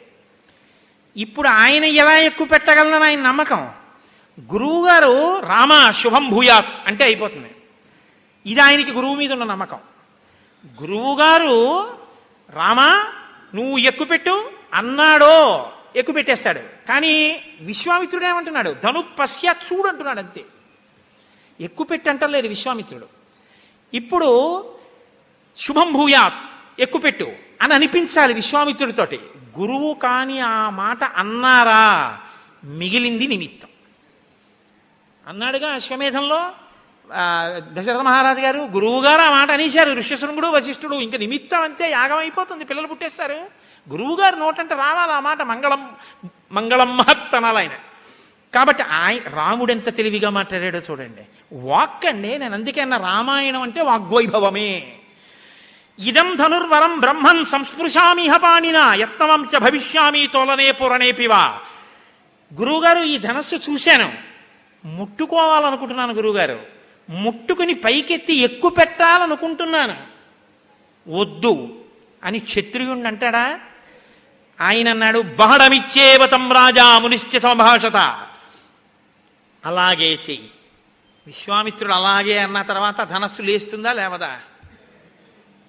ఇది గురుభక్తి అంటే.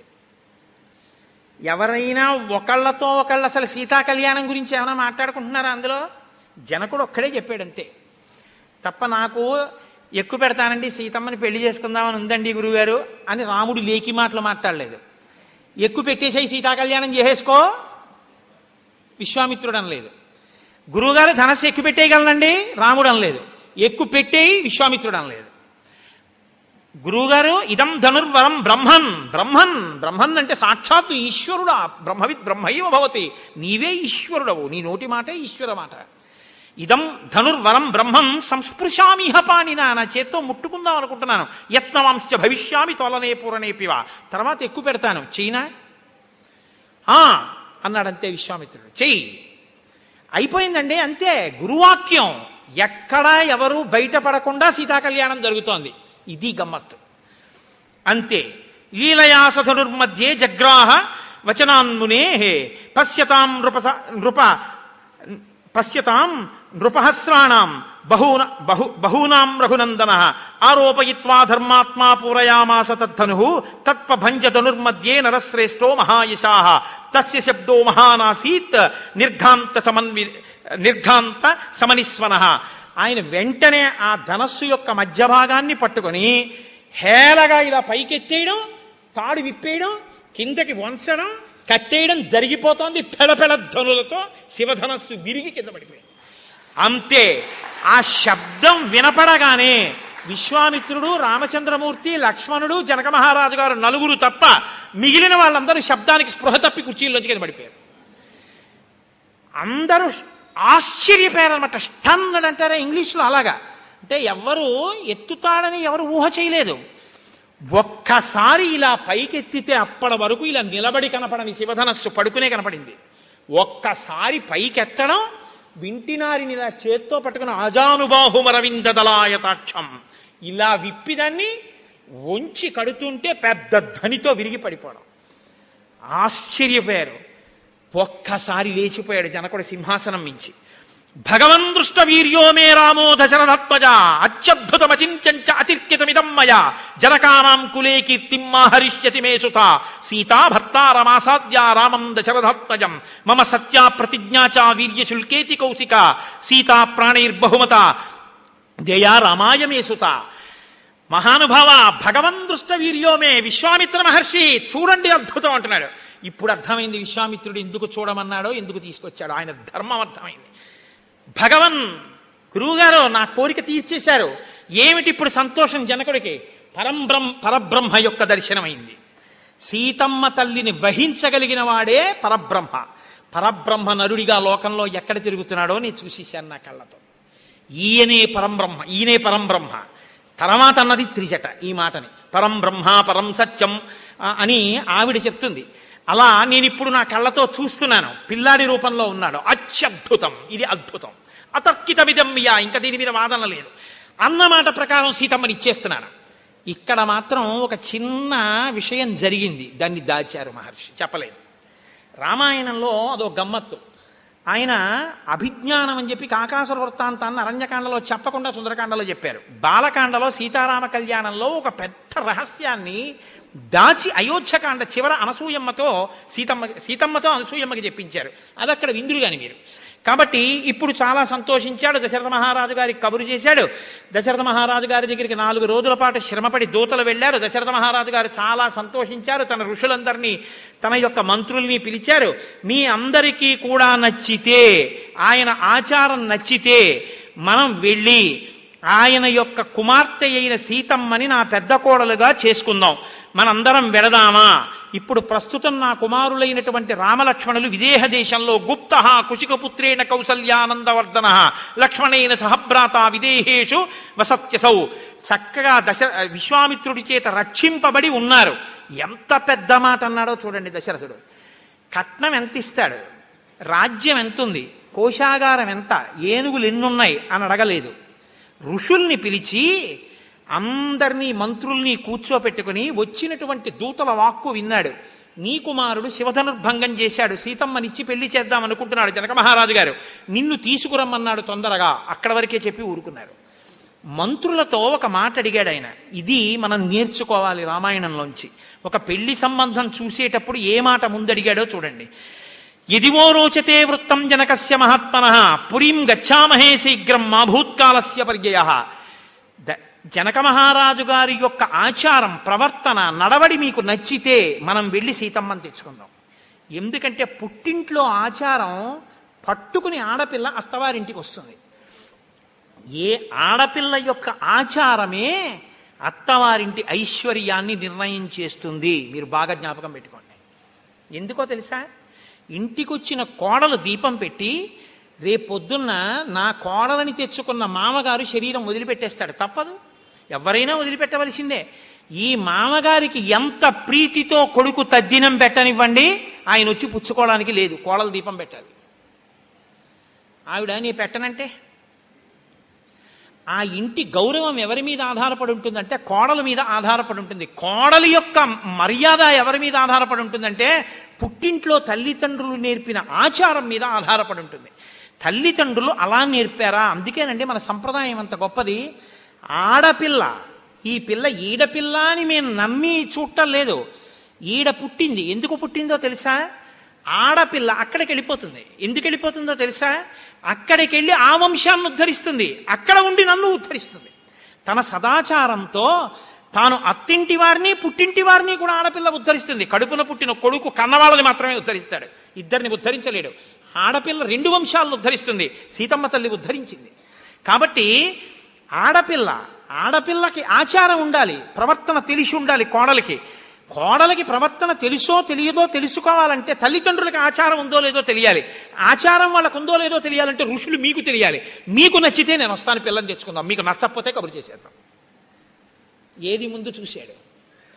ఆచంద్రతారార్కం వంశాభివృద్ధి ఐశ్వర్యాభివృద్ధికి ఆచారం కలిగిన పిల్లని చూసుకున్నాడు దశరథుడు. రామాయణం మనకి నేర్పింది ఎలా బతకాలో. ఓ సంబంధం చూసుకుంటే ముందు ఏది అడగాలో మనం నేర్పింది. ఋషులందరూ ముక్తకంఠంతో అన్నారు జనకుడంటే సామాన్యుడు కాడు మహానుభావ మనం బయలుదేరదామన్నారు. వశిష్ఠో వామదేవస్థ జాబాలి రథకాశ్యప మార్కండేయ సుదీర్ఘాయు ఋషి కాచయనస్తథ ఈ ఋషులందరినీ పిలిచాడు బయలుదేరండి అన్నాడు తన రథాన్ని సిద్ధం చేసుకున్నాడు. అందరూ బయలుదేరారు. వాళ్ళు రావడానికి మూడు రోజులు పెట్టింది దశరథుడు వెళ్ళడానికి నాలుగు రోజులు పెట్టింది అంటే దూతలంత తొందరగా వచ్చారు. విశ్రాంతి తీసుకోకుండా నాలుగు రోజులు ప్రయాణం చేసి మిథిలానగరాన్ని చేరుకున్నారు. సంతోషంగా జనక మహారాజు గారు స్వాగతం చెప్పారు. చెప్పిన తర్వాత కూర్చోపెట్టారు. చక్కగా నా తమ్ముడైనటువంటి కుశధ్వజుడు ఉన్నాడు. ఆయన్ని కూడా పిలిపిస్తాను. నేనంటే చాలా ప్రీతి కలిగిన వాడు నా తమ్ముడు కూడా పక్కనుండగా మాట్లాడుకుంటే మనకి సంతోషంగా ఉంటుందన్నాడు. అన్నదమ్ముల యొక్క ప్రేమ అంటే ఎలా ఉంటుందో మర్యాద అంటే ఎలా ఉంటుందో చూపించారు. అన్నయ్య ఇప్పుడు నాకు ఎక్కడ కుదురుతుందిలే? అన్నయ్య సెటిల్ అయితే అప్పుడు వస్తానులే అనలేదు. కుశధ్వజుడు పరుగు పరుగును వచ్చాడు. ఒక కడుపున పుట్టిన అన్నదమ్ములంటే ఆయన కూతురు నా కూతురు కాదు. నా కూతురే నా తమ్ముడు కూతురుని చెప్పేటప్పుడు మా తమ్ముడు కూతురు అన్నాం నా కూతురు అంటాను నా కూతురు గురించి చెప్పేటప్పుడు నా తమ్ముడు మా అన్నయ్య కూతురు అంట నా కూతురు అంటాడు. నా కూతురనే అంటాం. నా కూతురని నోటితో అంటాం కాదు.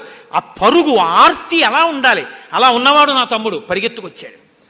పరిగెత్తుకుంటూ వచ్చాడు. అందరూ కూర్చున్నారు. మా వంశం ఇంత గొప్పదని దశరథులు చెప్పుకోవడం కాదు. పరాకు లేకుండా పెంచకుండా తుంచకుండా ఉన్నది ఉన్నట్లు మాట్లాడాలంటే పురోహితులు మాట్లాడాలి.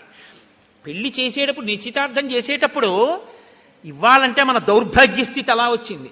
పెళ్ళి అవ్వకుండానే నిశ్చితార్థంలో పెళ్ళి కొడుకు పెళ్ళి కొడుకు పక్క- కూతురు పక్క పక్కన కూర్చోవడం దండలేసేసుకోవడం ముట్టేసుకోవడం ఉంగరాలు మార్చేసుకోవడం వాళ్ళది కాదు తప్పు. పెద్దవాళ్ళది తప్పు. వాళ్ళు చెప్పాలి నువ్వెందుకమ్మా? నువ్వు కాదు నిశ్చితార్థానికి రావలసింది. నేను వెళ్ళవలసిన వాడిని మాటిచ్చి పుచ్చుకుని తాంబూలాలు పుచ్చుకుంటాను. నేను పెడతానని చెప్పాలి.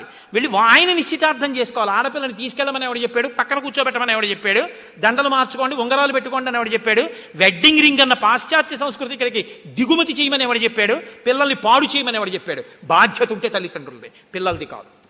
కాబట్టి ఇప్పుడు మహానుభావుడు తన భార్యలని కూడా తీసుకెళ్ళలేదు గమ్మత్తు ఏమిటో తెలుసా అండి? దశరథ మహారాజు గారి తొందర అలా ఉంటుంది. ఆయన ఒక నిర్ణయం తీసుకుంటే అంతే వెళ్ళిపోతాడు అంతే ఈ తొందరలో గమ్మత్తు మీకు ఎక్కడ కనపడుతుందో తెలుసా అండి? చెప్పకుండా చెప్తారు మహర్షి. భరతుడి మేనమామ యుధాజిత్ వచ్చి అన్నాడు మా మేనల్లుండి చూద్దామని అయోధ్య వచ్చాను. మీరేదో పెళ్ళి ఏర్పాట్ల కోసం ఇక్కడికి వచ్చారని తెలిసింది. చూద్దామని పరిగెత్తుకుంటూ ఇక్కడికి వచ్చాను లేండి అన్నాడు. అంటే పిల్లల మేనమామలకు కూడా చెప్పడం. సీతారామ కళ్యాణానికి నిజానికి ఎవ్వరిని పిలవలేదు. పెద్దగా బంధువుల్ని పిలిచినట్టు సీతారామ కళ్యాణంలో కనపడదు. ఎందుకంటే చాలా ఆకస్మికంగా వెళ్ళిపోయాడు అంతే దశరథుడు. ఇక్ష్వాకు వంశంలో పత్నుల్ని తీసుకెళ్ళరు పెళ్ళికి. అందుకని కౌసల్యా సుమిత్ర కైకేయి కూడా వెళ్ళలేదు. ఇప్పుడు అందరూ వెళ్ళారు కూర్చున్నారు. పురోహితుడైనటువంటి వశిష్ఠుడు ఇక్ష్వాకు వంశం గురించి చెప్తున్నాడు. తాంబూలాలు ఇచ్చుకునేటప్పుడు ఒకసారి సారా వంశం గురించి చెప్పుకోవాలి. ఆడపిల్లలు మగపిల్ల. ఆయన తాతగారు ఆయన తెలియదు ఆయన ముత్తాతగారు ఆయన తెలియదు ఆయన ఏం చెప్తాడు ఇంకా? అసలు నీకు తెలిస్తే కదా నీ పెద్దల గురించి నువ్వు చెప్పడానికి? ఏమీ తెలియదు ఏం తెలుసు అంటే ఉంగరాలు మార్చుకోవడం తులం ఉంగరం పెట్టమా తులం ఉన్నర ఉంగరం పెట్టమా? పిల్ల పేరు మీద ఫిక్స్డ్ డిపాజిట్ అయ్యమా పిల్లాడి పేరు మీద ఫిక్స్డ్ అపనమ్మకం. ఎంత అపనమ్మకమో చెప్పలేను. నీ కూతురే ఇంటిది అయినప్పుడు దిక్కుమాల డిపాజిట్లు పేరు మార్పులు పనికొచ్చాయా? అంటే అక్కడ కూడా అమంగళం శంక అనుమానం. ఇలా ఉంటాయి మనం చేసే కార్యాలు. నేను క్షమింపబడదను గాక. కాబట్టి వశిష్ఠ మహర్షి అంటున్నారు అవ్యక్తమైన పరబ్రహ్మం నుండి బ్రహ్మదేవుడు పుట్టాడు. అతనికి శాశ్వతుడు శాశ్వతుడికి మరీచి అతనికి కాశ్యపుడు వివస్వంతుడు వైవస్వత మనువు ఇక్ష్వాకు ఇక్ష్వాకుకి కుక్షి కుక్షికి వికుక్షి వికుక్షికి బాణుడు బాణుడికి అనరణ్యుడు అనరణ్యుడికి పృథువు పృథువికి త్రిశంకువు త్రిశంకువుకి దుందుమారుడు దుందుమారుడికి యవనాశ్వ యువనాశ్వుడు యువనాశ్వుని యొక్క కుమారుడు సుసంధి సుసంధి కొడుకు ఆ ధ్రువసంధి ధ్రువసంధికి ప్రసేనజిత్తు ప్రసేనజిత్తుకి మళ్ళీ భరతుడు భరతుడికి అసితుడు. అసితుడు ఇద్దరు భార్యలతోనూ మంత్రులతోనూ కూడా అరణ్యానికి వెళ్ళినప్పుడు ఆయన శరీరం విడిచిపెట్టేస్తే ఆయన భార్యలలో ఒక భార్య రెండవ భార్యకి సంతానం కలగకూడదు తన కడుపే నిలబడాలని రెండవ భార్యకి విషం పెట్టేస్తే చమన మహర్షి ఆ విషంతో పిల్లవాడు పుట్టగలిగినటువంటి ప్రజ్ఞని కడుపులో ఉన్న బిడ్డకి ప్రకాశింపచేసి పుట్టేటట్టు అనుగ్రహించాడు. కడుపులో విషంతో పుట్టాడు కాబట్టి ఆ పిల్లవాడికి సగరుడని పేరు వచ్చింది. ఎక్కడ మహర్షి అనుగ్రహం ఉందో దాన్ని ప్రత్యేకం చెప్తారు వశిష్ఠ మహర్షి. కాబట్టి సగరుడు జన్మించాడు. అలా పుట్టినటువంటి సగరుడు ఆ సగరుడికి అసమంజసుడు అసమంజసుడికి అంశుమంతుడు అశ అంశుమంతుడికి దిలీపుడు దిలీపుడికి భగీరథుడు భగీరథునికి కాకుచ్చుడు కాకుచ్చునికి రఘు రఘుమహారాజు రఘుమహారాజుకి ప్రవృద్ధుడు ప్రవృద్ధుడికి కల్మషపాదుడు. ఈ కల్మషపాదుడు అనేటటువంటి రాజు వశిష్ఠ మహర్షిని శపించబోయి చేతిలోకి నీళ్ళు తీసుకున్నాడు. భార్య తప్పయ్య కులగురువుని శపించడం ఏమిటని చేతులు పట్టుకుంటే ఆ నీళ్ళు ఆయన పాదముల మీద పడి కల్మషం అయ్యాయి కాబట్టి కల్మషపాదుడు అని పేరు. కాబట్టి కల్మషపాదుడు అతని కుమారు శం- శంఖనుడు శంఖనుడికి సుదర్శనుడు సుదర్శనుడికి అగ్నివర్ణుడు అగ్నివర్ణుడికి శీఘ్రగుడు శీఘ్రగుడికి మరువు మరువుకి ప్రశుశ్రు ప్ర ప్రశుశ్రుకుడు ఆయనకి అంబరీషుడు అంబరీషుడికి నహుషుడు నహుషుడికి ఇయాతి ఇయాతికి నాభాగుడు నాభాగుడికి అజుడు అజుడికి దశరథుడు దశరథుడికి రామలక్ష్మణ భరత శత్రుఘ్నులు. ఇది వాళ్ళ వంశం. ఇంత గొప్పవాళ్ళు. అంటే ఆయన అన్నాడు మా వంశం కూడా చెప్తారు మా పురోహితుడు శతానందుల వారు చెప్తారు వినండి అన్నారు. అంటే అది యువతల వంశం గురించి ఎంత ధారణలో ఉన్నారో చూడండి. వాళ్ళకేం రాగద్వేషాలు ఉండవు ఉన్నవి లేనివి కల్పించి చెప్పడం ఉన్నవి దాచడం ఉండదు. కాబట్టి ఇప్పుడు ఆయన అన్నాడు శతానందుడు అన్నాడు ఈ వంశానికి మూల పురుషుడు నిమి మహారాజు. ఆయనకి ఉదావసుడు. ఉదావసుడికి నందివర్ధనుడు. నందివర్ధనుడికి సుకేతుడు. సుకేతుడికి దేవరాతుడు. దేవరాతుడికి బృహద్రథుడు. బృహద్రుడికి మహావీరుడు. మహావీరుడికి సుధృతి. సుధృతికి సుధృతికి దుష్టకేతువు. ఆయనకి హరియశ్వుడు ఆయనకి మరువు. ఆయనకి ప్రతింధకుడు. ఆయనకి కీర్తిరథుడు. ఆయనకి దేవమీఢుడు. ఆయనకి విభుధుడు ఆయనకి మహీద్రకుడు. ఆయనకి స్వర్ణరోముడు. స్వర్ణరోముడికి హ్రస్వరోముడు హ్రస్వరోముడికి జనకుడు జనకుడి కూతురు సీత. ఇప్పుడు రేపు పొద్దున ప్రవర చెప్తారు కళ్యాణంలో. ఈ ఈ ఈ వరుస క్రమంలోనే చెప్తారు రేపు పొద్దున చెప్పేటప్పుడు. కాబట్టి ఆ సీతమ్మ తల్లినే జనక మహారాజు గారు రామచంద్రమూర్తికి ఇవ్వబోతున్నారు. అంటే జనకుడు అన్నాడు నా కుమార్తె ఇంకొకటి ఉంది ఊర్మిళ ఆమెని లక్ష్మణుడికి ఇస్తానన్నాడు. ఈలోగా విశ్వామిత్ర మహాము మహాముని జోక్యం చేసుకుని అన్నారు ఇక్కడ వరకు వచ్చింది కాబట్టి నేను ఒక మాట చెప్తాను. ఈ జనక మహారాజు గారి యొక్క తమ్ముడు ఉన్నాడు కుశధ్వజుడు.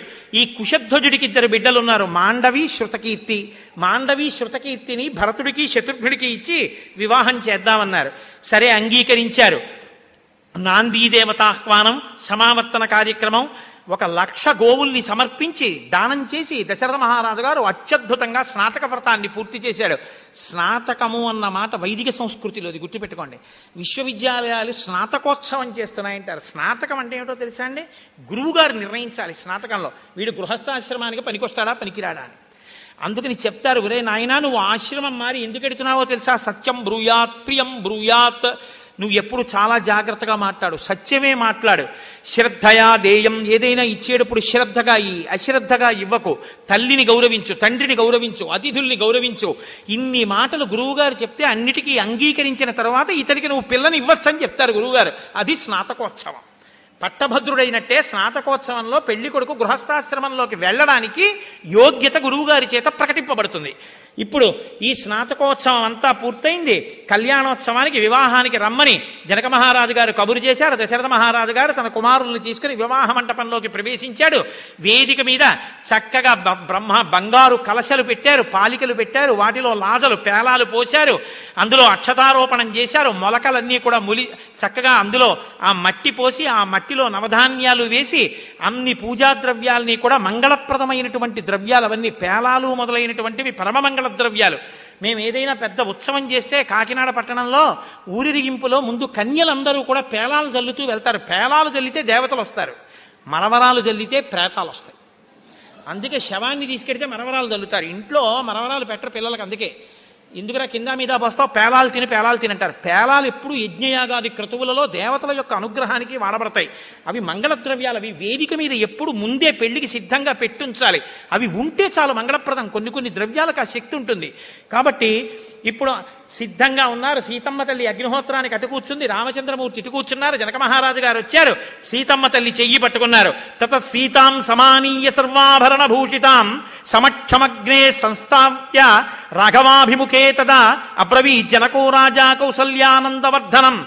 రాముణ్ణి చూసి అన్నారు ఇయం సీత మమ సుత సహధర్మచరీతమ ప్రతీచ్య చైనాం భద్రం తే పాణిం గృహీష్వ పాణిన పతివ్రత మహాభాగా ఛాయవానుగత తదా ఇక్ష్వా ఇత్యుక్త్వా ప్ర ప్రాక్షిజ ప్రాక్షిపద్రాజ మంత్రపూత జలం తదా సాధు సాధ్వితి దేవానాం ఋషీణాం వదతాం తదా దేవదుందిభి నిర్ఘోష పుష్పవర్షో మహానభూత్ ఏం దత్వా తదా సీతాం మంత్ర మంత్రోదక పురస్కృతాం అబ్రవీత్ జనకో రాజా హర్షేణాభిపరిప్లుత ఆయన సీతమ్మ తల్లి చెయ్యి పట్టుకుని ఈయం సీత ఈమె సీత మమ సుత ఎంత సంతోషమో నా కూతురు మమ సుత సహధర్మచరీతవా ఎందుకు ఇస్తున్నానో తెలుసా? ధర్మంలో నిన్ను అనుసరించి ఉంటుంది. పతివ్రత పతివ్రత. ఈమె వివాహమునకు పూర్వము చేసిన నోములన్నీ మంచి భర్త కోసం. వివాహం తర్వాత చేసే వ్రతాలన్నీ నీ యొక్క అభ్యున్నతి కోసం. పతివ్రత మహాభాగా ఛాయేవాలుగత సదా నీడ అనుసరించినట్టు నిన్ను అనుసరిస్తుంది. అటువంటి పిల్లని నీకు ఇస్తున్నానని చెప్పి రామచంద్రమూర్తి చేతిలో సీతమ్మ తల్లి చెయ్యి పెట్టి ఆ పాణిగ్రహణం వాళ్ళకి సుముహూర్తం. కాబట్టి ఆ సుముహూర్త సమయానికి పాణిగ్రహణం చేయించారు దేవదుందుబులు మోగై పుష్పవృష్టి కురిసింది. ఆ తర్వాత లక్ష్మణాగత్య భద్రంతే ఊర్మిళాముజ్జితామ్మయ ఉచ్చి ప్రతి ఇచ్చ పాణిం గృహ్ణీష్వా మాభూత్కాలస్య పర్యయ. లక్ష్మణ రా రా అని చెప్పి లక్ష్మణుండి కూడా ఆ లక్ష్మణుడి చెయ్యి పట్టుకుని ఊర్మిళ యొక్క ఊర్మి ఆ లక్ష్మణ ఊర్మిళ యొక్క చెయ్యి లక్ష్మణుడి యొక్క చేతిలో పెట్టారు. తర్వాత తమేవ ముక్వాజనకో భరతం చాభ్యభాషత గృహాన పాణి మాండవ్యాహ పాణినా రఘునందన మాండవి యొక్క చేతిని భరతుడి యొక్క చేతిలో పెట్టారు. శత్రుఘ్నంచాపి ధర్మాత్మా బ్రవీజనకేశ్వర శృతకీర్త్య మహాబాహో పాణిం గృహ్ణీశ్వ పాణిన. శత్రుఘ్నుడి యొక్క చేతిలో శృతకీర్తి యొక్క చెయ్యి పెట్టారు. నలుగురు అన్నదమ్ములకి వివాహాలు పూర్తయ్యాయి. చాలా సంతోషంగా ఆ రాత్రి సీతారామ కళ్యాణం పూర్తయిపోయింది. మరునాటి ఉదయం విశ్వామిత్ర మహర్షి వచ్చి వాళ్ళకి అక్షతలు వేసి ఆశీర్వచనం చేసి నేను ఉత్తర దిక్కుగా కౌశిక్కి నది దగ్గరికి వెళ్ళిపోతున్నానని బయలుదేరిపోయాడు. బయలుదేరి మహానుభావుడైనటువంటి దశరథుడు కుమారుడితోటి కోడళ్ళతోటి వశిష్ఠాది మహర్షులతోటి సంతోషంగా బయలుదేరితే దుశ్శకునాలు కనపడ్డాయి. పెద్ద గాలి లేచింది. చెట్లు పడిపోతున్నాయి. పక్షులు కోలాహలం చెందుతున్నాయి. ఎందుకు ఇలా జరుగుతోందంటే వశిష్ఠ మహర్షి అన్నారు. భయం లేదు దుర్నిమిత్తములను బట్టి గమనిస్తే ఏదో పెద్ద ఉపద్రవం వచ్చినట్టుగా వస్తుంది కానీ వచ్చి తప్పిపోతుంది సంతోషంగా ఉంటామన్నారు. ఇంతలోకే రుద్ర తేజస్సుతో సమానమైన తేజస్సుతో పరశురాముడు కనబడ్డాడు. దదర్శ భీమ సంకాతం జటామండలధారిణం. భార్గవం జామదగ్నం తం రాజరాజ విమర్దినం కైలాసమివ దుర్ధర్షం కాలగ్నిమివ దుస్సహం. జలం తమివ తేజోభి దుర్నిరీక్షం పృథగ్జనై స్కంధే చాపజ్య వరుషం. ధనుర్విద్ ధనుర్ విద్యుద్గణోపమం ప్రఘృష్య శరముఖ్యంచ త్రిపురఘ్నం యదాశివం. త్రిపురములను కాల్చినటువంటి పరమశివుడు ఎటువంటి తేజస్సుతో ఉంటాడో అటువంటి తేజస్సుతో ఆ గండ్రగొడ్డలని చేత్తో పట్టుకుని విష్ణుచాపాన్ని ఒక చేత్తో పట్టుకుని పరశురాముడు ప్రత్యక్షమయ్యాడు. ప్రత్యక్షమై లోకంలో రెండే ధనస్సులు ఉన్నాయి శివధనస్సు విష్ణుధనస్సు. మహానుభావుడైనటువంటి విశ్వకర్మ నిర్మించి శివ విష్ణు శివకేశవులకు ఇచ్చాడు. శివకేశవులకు ఇచ్చాడన్నప్పుడు మీరు జ్ఞాపకం పెట్టుకోండి. అది లోకరక్షణ కొరకు రెండు రూపములుగా ఈశ్వర స్వరూపము ప్రకాశించి ఇవ్వబడుతుంది. తప్ప నిజంగా భేదాలుంటాయన్న భావాన్ని మీరు ఎప్పుడూ హృదయంలో పెట్టుకోకూడదు. కాబట్టి దేవతలకి ఒకనాడు ఒక ముచ్చట వచ్చింది. శివకేశవుల మధ్యలో యుద్ధం జరిగితే ఎవరు గెలుస్తారు అని. శివకేశవుల మధ్యలో యుద్ధం జరగడానికి నా రెండు చేతులు కొట్టుకోవడం ఎటువంటిదో అట్లా ఉంటుంది అది కాబట్టి కానీ ముచ్చట తీర్చాలి అంటే ఏం చేస్తారు? నాన్నగారు బాబయ్య ఇద్దరు కాసేపు పిల్లాన్ని ఆనందింపజేయడానికి ఇద్దరు సరదాగా కుస్తీ పట్లు పడితే ఎలా ఉంటుందో అలా కుస్తీ పట్లు పట్టారు. కానీ భవిష్యత్ దర్శనం కలిగిన వారు కాబట్టి ఈ ధనస్సుతో ఒక పనుంది కాబట్టి విష్ణు ధనస్సుని రుచీకుడి దగ్గర పెట్టారు. శివధనస్సుని జనక మహారాజు గారి దగ్గరికి వచ్చేట్టు చేశారు. దానివల్ల సీతారామ కళ్యాణం శివధనస్సు వల్ల జరుగుతుంది. రావణ సంహారం విష్ణు ధనస్సు వల్ల జరుగుతుంది. కాబట్టి ఇప్పుడు విష్ణు ధనస్సుని తీసుకొచ్చి ఇచ్చేయాలి. ఎందుకంటే రామావతారం వచ్చేసింది ఇప్పుడు ప్రయోజనం నెరవేరిపోవాలి. పరశురాముడు వచ్చాడు. ఇప్పుడు నువ్వు శివధనస్సుని భిన్నం చేశావని తెలిసింది. ఏది ఈ విష్ణు ధనస్సుని స్వీకరించు చూద్దాం. దీన్ని కూడా తీసుకుని బాణాన్ని ఎక్కువ పెట్టగలవా? ఎక్కువ పెడితే నీతో ద్వంద్వ యుద్ధం చేస్తానన్నాడు. అంటే రాముడికి కోపం వచ్చింది ఎందుకో తెలుసా?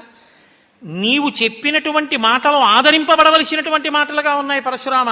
నువ్వు ఒక మాట చెప్పావు. నీ తండ్రి జమదగ్ని మహర్షి జమదగ్ని మహర్షిని కార్తవీర్యార్జునుడు సంహరించినప్పుడు కార్తవీర్యార్జునుడిని నువ్వు సంహరించి తండ్రి యొక్క రుణాన్ని తీర్చుకున్నాను. క్షత్రియుల్ని ఇరవై ఒక్క మాటలు భూమండలం అంతా పర్యటించి సంహరించానంటున్నావు ఓడించానంటున్నావు. ఆ తర్వాత భూమినంతటినీ కశ్యప ప్రజాపతికి దానం చేసేసావు దానం చేసి నువ్వు ఉండడానికి చోటు లేదు కాబట్టి మహేంద్రగిరి మీద నివసిస్తున్నావు. నువ్వు సంప సంపాదించిన అక్షయమైన పుణ్యలోకాలు ఉన్నాయి కానీ నేను చేతకాని వాడినన్నట్టు మాట్లాడుతున్నావు. నేను విష్ణుధనస్సుని స్వీకరిస్తున్నానని స్వీకరించి బాణాన్ని ఎక్కువ పెట్టాడు. కోపం ఎందుకో తెలుసా అండి? ఎక్కువ పెడితే ఇంకా బాణం పోదు. రామచంద్రమూర్తి ఎక్కువ పెడితే వేయవలసింది. ఎవరి మీద వేయమంటావు ఇప్పుడు ఆ బాణం? చెప్పు. తెలుసుకున్నాడు మహానుభావుడు పరశురాముడు. ఓ అవతార పరిసమాప్తి చేయ అంటే అవతారము తిరగవలసిన ప్రయోజనం లేదు ఇంకా. వచ్చేసింది రామావతారం. వైష్ణవీ శక్తి విష్ణువులోకి వెళ్ళిపోవాలి రాముడిలోకి వెళ్ళిపోవాలి. విష్ణు చాపం రాముడి చేతిలోకి వెళ్ళిపోవాలి. శివధనస్సు మిషగా సీతమ్మ రాముడి పక్కకు వచ్చేసింది మాయాస్వరూపం పరబ్రహ్మమును ఆవహించింది. ఆయన చెప్పు చేతల్లోకి వచ్చేసింది ఇప్పుడు మాయాస్వరూపం వచ్చింది. వైష్ణవీ శక్తి ఆవాహనం పూర్తవ్వాలి. కాబట్టి విష్ణుధనస్సు వెళ్ళిపోవాలి. కాబట్టి నేను ఆర్జించిన పుణ్యలోకములను కొట్టేయి గమనశక్తి లేకపోతే నేను వెళ్ళలేను మహేంద్రగిరికి. కాబట్టి లోకాల్ని కొట్టేయమన్నాడు. ఆ బాణంతో అక్షయ పుణ్యలోకాల్ని కొట్టేశాడు. పరశురాముడు సంపాదించిన రామచంద్రమూర్తి. ఆయన ఒక్క అడుగులో మహేంద్రగిరి పర్వతం మీదకి వెళ్ళిపోయాడు రామా నువ్వు ఎవరో నాకు అర్థమైంది అన్నారు. అది అసలు రామ పరశురాములు కలుసుకోవడంలో వాల్మీకి హృదయం అది. అందుకోసం తీసుకొచ్చారు ఆ ఘట్టాన్ని. ఇప్పుడు విష్ణు చాపం కూడా ఆయనకి అందిందంటే విశ్వామిత్రుడి యొక్క హృదయం పూర్తయిపోయింది. లోకానికి రాముడు ఎలా అందాలనుకున్నాడో అలా అందించేశాడు విశ్వామిత్రుడు. అందుకే ఉత్తర దిక్కుకి వెళ్ళిపోయాడు. నువ్వు నాకు విశ్వామిత్రుడి వైపు సంబంధీకుడివి. ఆయన చెల్లెలైనటువంటి సత్యవతీదేవి యొక్క కుమారుడు కాబట్టి నీ జోలికి నేను బాణం వేయట్లేదని చెప్పాడు. అయిపోయింది. వెళ్ళిపోయారు. దశరథ మహారాజు గారు సంతోషించాడు. ససైన్యంగా అయోధ్యా పట్టణాన్ని చేరుకున్నారు. భరత శత్రుఘ్నుల్ని తీసుకుని మేనమామ అయినటువంటి యుధాజిత్తు తన రాజ్యానికి తీసుకెళ్ళిపోయాడు. ఉన్నటువంటి రామలక్ష్మణులు సీతమ్మ ఊర్మిళ గురువుల్ని మామగారిని అత్తగారిని ఎలా సేవించాలో అలా సేవిస్తూ చక్కగా సంతోషంగా ఉన్నారు. రామచంద్రమూర్తి తనకిచ్చినటువంటి పరశురాముడిచ్చినటువంటి విష్ణుధనస్సుని వరుణి దిగ్ వరుణుని దగ్గర న్యాసంగా ఉంచాడు. అవసరం వచ్చినప్పుడు తీసుకుంటారని ఆయన దగ్గర ఉంచాడు. శుశ్రూషమాణా పితరం వర్తయంతి నరసభా కాలేతు కాలేతు నీతిజ్ఞా తోషయంతో గురుంగుణై. గురువుల్ని పెద్దల్ని ఎలా సేవించాలో చక్కగా అలా సేవిస్తున్నారు. వచ్చిన కోడళ్ళు ప్రతిరోజు పూజా మందిరాన్ని గంధ పుష్ప అక్షతలతో ఆరాధన చేస్తున్నారు. బ్రాహ్మణులకు చేయవలసినటువంటి దానాలు చేస్తున్నారు. అందరూ ఎంతో సంతోషంగా ఉన్నారు. ప్రియాతు సీతారామస్య దారాహ పితృకృత ఇది. గుణాద్రూప గుణాఛాపి ప్రీతిర్భూయోభ్యవర్తత నాకు మా తండ్రి గారు నిర్ణయం చేసి తీసుకొచ్చిన సంబంధం నాకు ఎటువంటి పిల్ల భార్యగా ఉండాలో మా తండ్రికి తెలుసు కాబట్టి నాకు తెచ్చాడు కాబట్టి సీతమ్మ నాకు తగినది అన్న భావనతో రాముడు సీతమ్మ ఎందు ప్రీతితో జీవనాన్ని మొదలు పెడితే సీతమ్మ తల్లి తన గుణముల చేత రామచంద్రమూర్తికి తన ఎందున్న అనురక్తిని ద్విగుణీకృతం చేసుకుందిట. ఇద్దరి యొక్క స్థితి ఎలా ఉందంటే తస్యాశ్చ భర్తాద్విగుణం హృదయే పరివర్తతే అంతర్జాతమపి వ్యక్తం ఆఖ్యాతి హృదయం హృదా తస్య భూయో విశేషేణ మైథిలీ జనకాత్మజ దేవతాభి సమారూపే సీతా శ్రీదివరూపిణి. ఎంత అద్భుతమైన మాట చూడండి. సీతమ్మ తల్లి రాముడికి తగినది అని దశరథుడు తీసుకొచ్చాడు కాబట్టి రాముడికి ప్రీతి. మరి సీతమ్మకి రాముడి ప్రీతి మీద ప్రీతి ఎందుకు? రాముడు నా భర్త అందుకే ప్రీతి. ఇది సనాతన ధర్మంలో ఉన్న గొప్పతనం. ఇవాళ తాలి కడితే రేపు అమెరికా వెళ్ళిపోతుంది ఆయనతో. ఏం తెలిసి వెళ్ళిపోయింది ఎవరున్నారు? రక్షకులని వెళ్ళిపోయింది అక్కడ ఎవరున్నారని అతన్ని నమ్మి వెళ్ళిపోయింది. అంటే ఈ దేశంలో జీవనాడి ఎక్కడుందంటే భర్తయే సమస్తం అని నమ్ముతారు. కోటి మంది గౌరవం ఉన్నా భర్త ఆదరణ లేకపోతే రాత్రింబవళ్ళు ఏడుస్తుంది ఆడది. లోకమంతా తనని నిందించినా భర్త ఆదరణ లభిస్తే చాలు ఆనందాన్ని పొందుతుంది. సీతారాములంటే ఎలా బతికారంటే సీతమ్మ హృదయాన్ని రాముడు తెలుసుకున్నట్ట. రాముడి హృదయాన్ని సీతమ్మ తెలుసుకుందిట. రాముడు నోరు విప్పి చెప్పక్కర్లేదు. వాళ్ళ వైవాహిక జీవితం ఎలా గడిచిందంటే రాను రాను ఒకరి హృదయం మీద ఒకరు ఎంత అధికారం సంపాదించుకున్నారంటే సీత అనేటప్పటికి తెస్తున్నాను ఉత్తరీయం అనాలి ఆవిడ. అంటే ఆయన ఉత్తరీయం మర్చిపోయి బయలుదేరతాడు అని ఆవిడికి తెలిసి ఉండాలి. రామ్ నాథ అని ఆవిడంటే తప్పకుండా ఇవాళ ఉపవాసం చేద్దాం మనం అని రాముడు అంటాడు. అంటే నోరు విప్పి చెప్పక్కర్లేదు హృదయములు మాట్లాడుకుంటాయి. అంతగా అనుగమించారు ఒకరినొకరు. ఇద్దరి హృదయములు మార్పిడి జరిగాయి. ఈవిడ మనసు ఆయన దగ్గర ఆవిడ మనసు ఈయన దగ్గర. ఒకరి మనసులు ఒకరి దగ్గర లేవు. ఇది సనాతన ధర్మంలో వివాహమునకు పరాకాష్ట. అందుకని సుముహూర్తం అంటే దృష్టియే చూడడమే. నిజానికి సుముహూర్తం జీలకర్ర బెల్లం కాదు. మీరు బాగా గుర్తుపెట్టుకోండి. జీలకర్ర బెల్లం సుముహూర్తం అని వేదమంత్రం చెప్పట్లేదు. చూడడమే సుముహూర్తం. ఏం శర్మ గారు? చూడడమే. నేను ఏ ఏ సమయంలో ఈ శుభముహూర్తంలో చూశానో అది శుభముహూర్తమగుగాక అని అడుగుతాడు పెళ్ళి కొడుకు. అడిగితే ఇది సుముహూర్తోస్తూ ఇదే సుముహూర్తం అని సభలో ఉన్న వాళ్ళందరూ అక్షతలేస్తారు. ఒకరి కన్నులలోకి ఒకరు చూసుకోవడం. ఈమెను నేను చూసిన ఈ క్షణం నాకు ఐశ్వర్యప్రదమై నా ఇంటి వారిని పశువుల్ని రక్షించుగాక అని వరుడు అడుగుతాడు. ఏదా మంత్రం ఒక్కసారి చెప్పండి?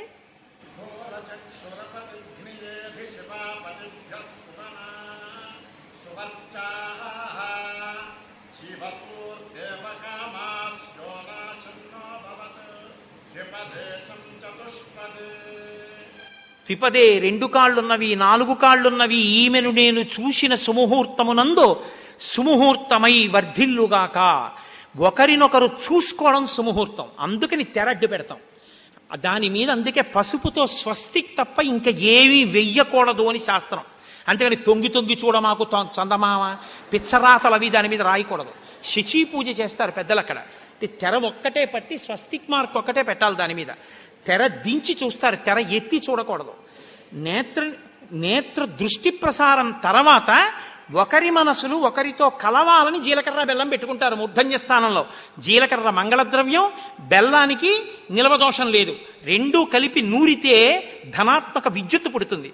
ఒకరి మూర్ధన్య స్థానం మీద ఒకరు పెట్టుకుంటే ఒకరి కొరకొకరు బతుకుతారు. ఇవాల్టి వరకు ఆ- ఆ పిల్లకి పచ్చి పులుసులో వెల్లుల్లిపాయ వేస్తే ఇష్టం. వారం పోగానే అన్నదమ్ముడు ఇంటికి వచ్చి వంటింట్లోకి వెళ్ళి అదేమిటో వంకాయ పచ్చి పులుసు చేసావు చెల్లి వెల్లుల్లిపాయలు వేసుకోలేదు అంటే మీ బావగారు తినర్రా అంటుంది. కలిసి తిరగగలిగినటువంటి ఆయన కోసం ఆమె ఆమె కోసం ఆయన. ఇది రావడానికి జీలకర్ర బెల్లం. ఇద్దరు విడివిడిగా ఉండడం ఉండదు అందుకే మనం దంపతుల మధ్యలోంచి నడవను కూడా నడవం.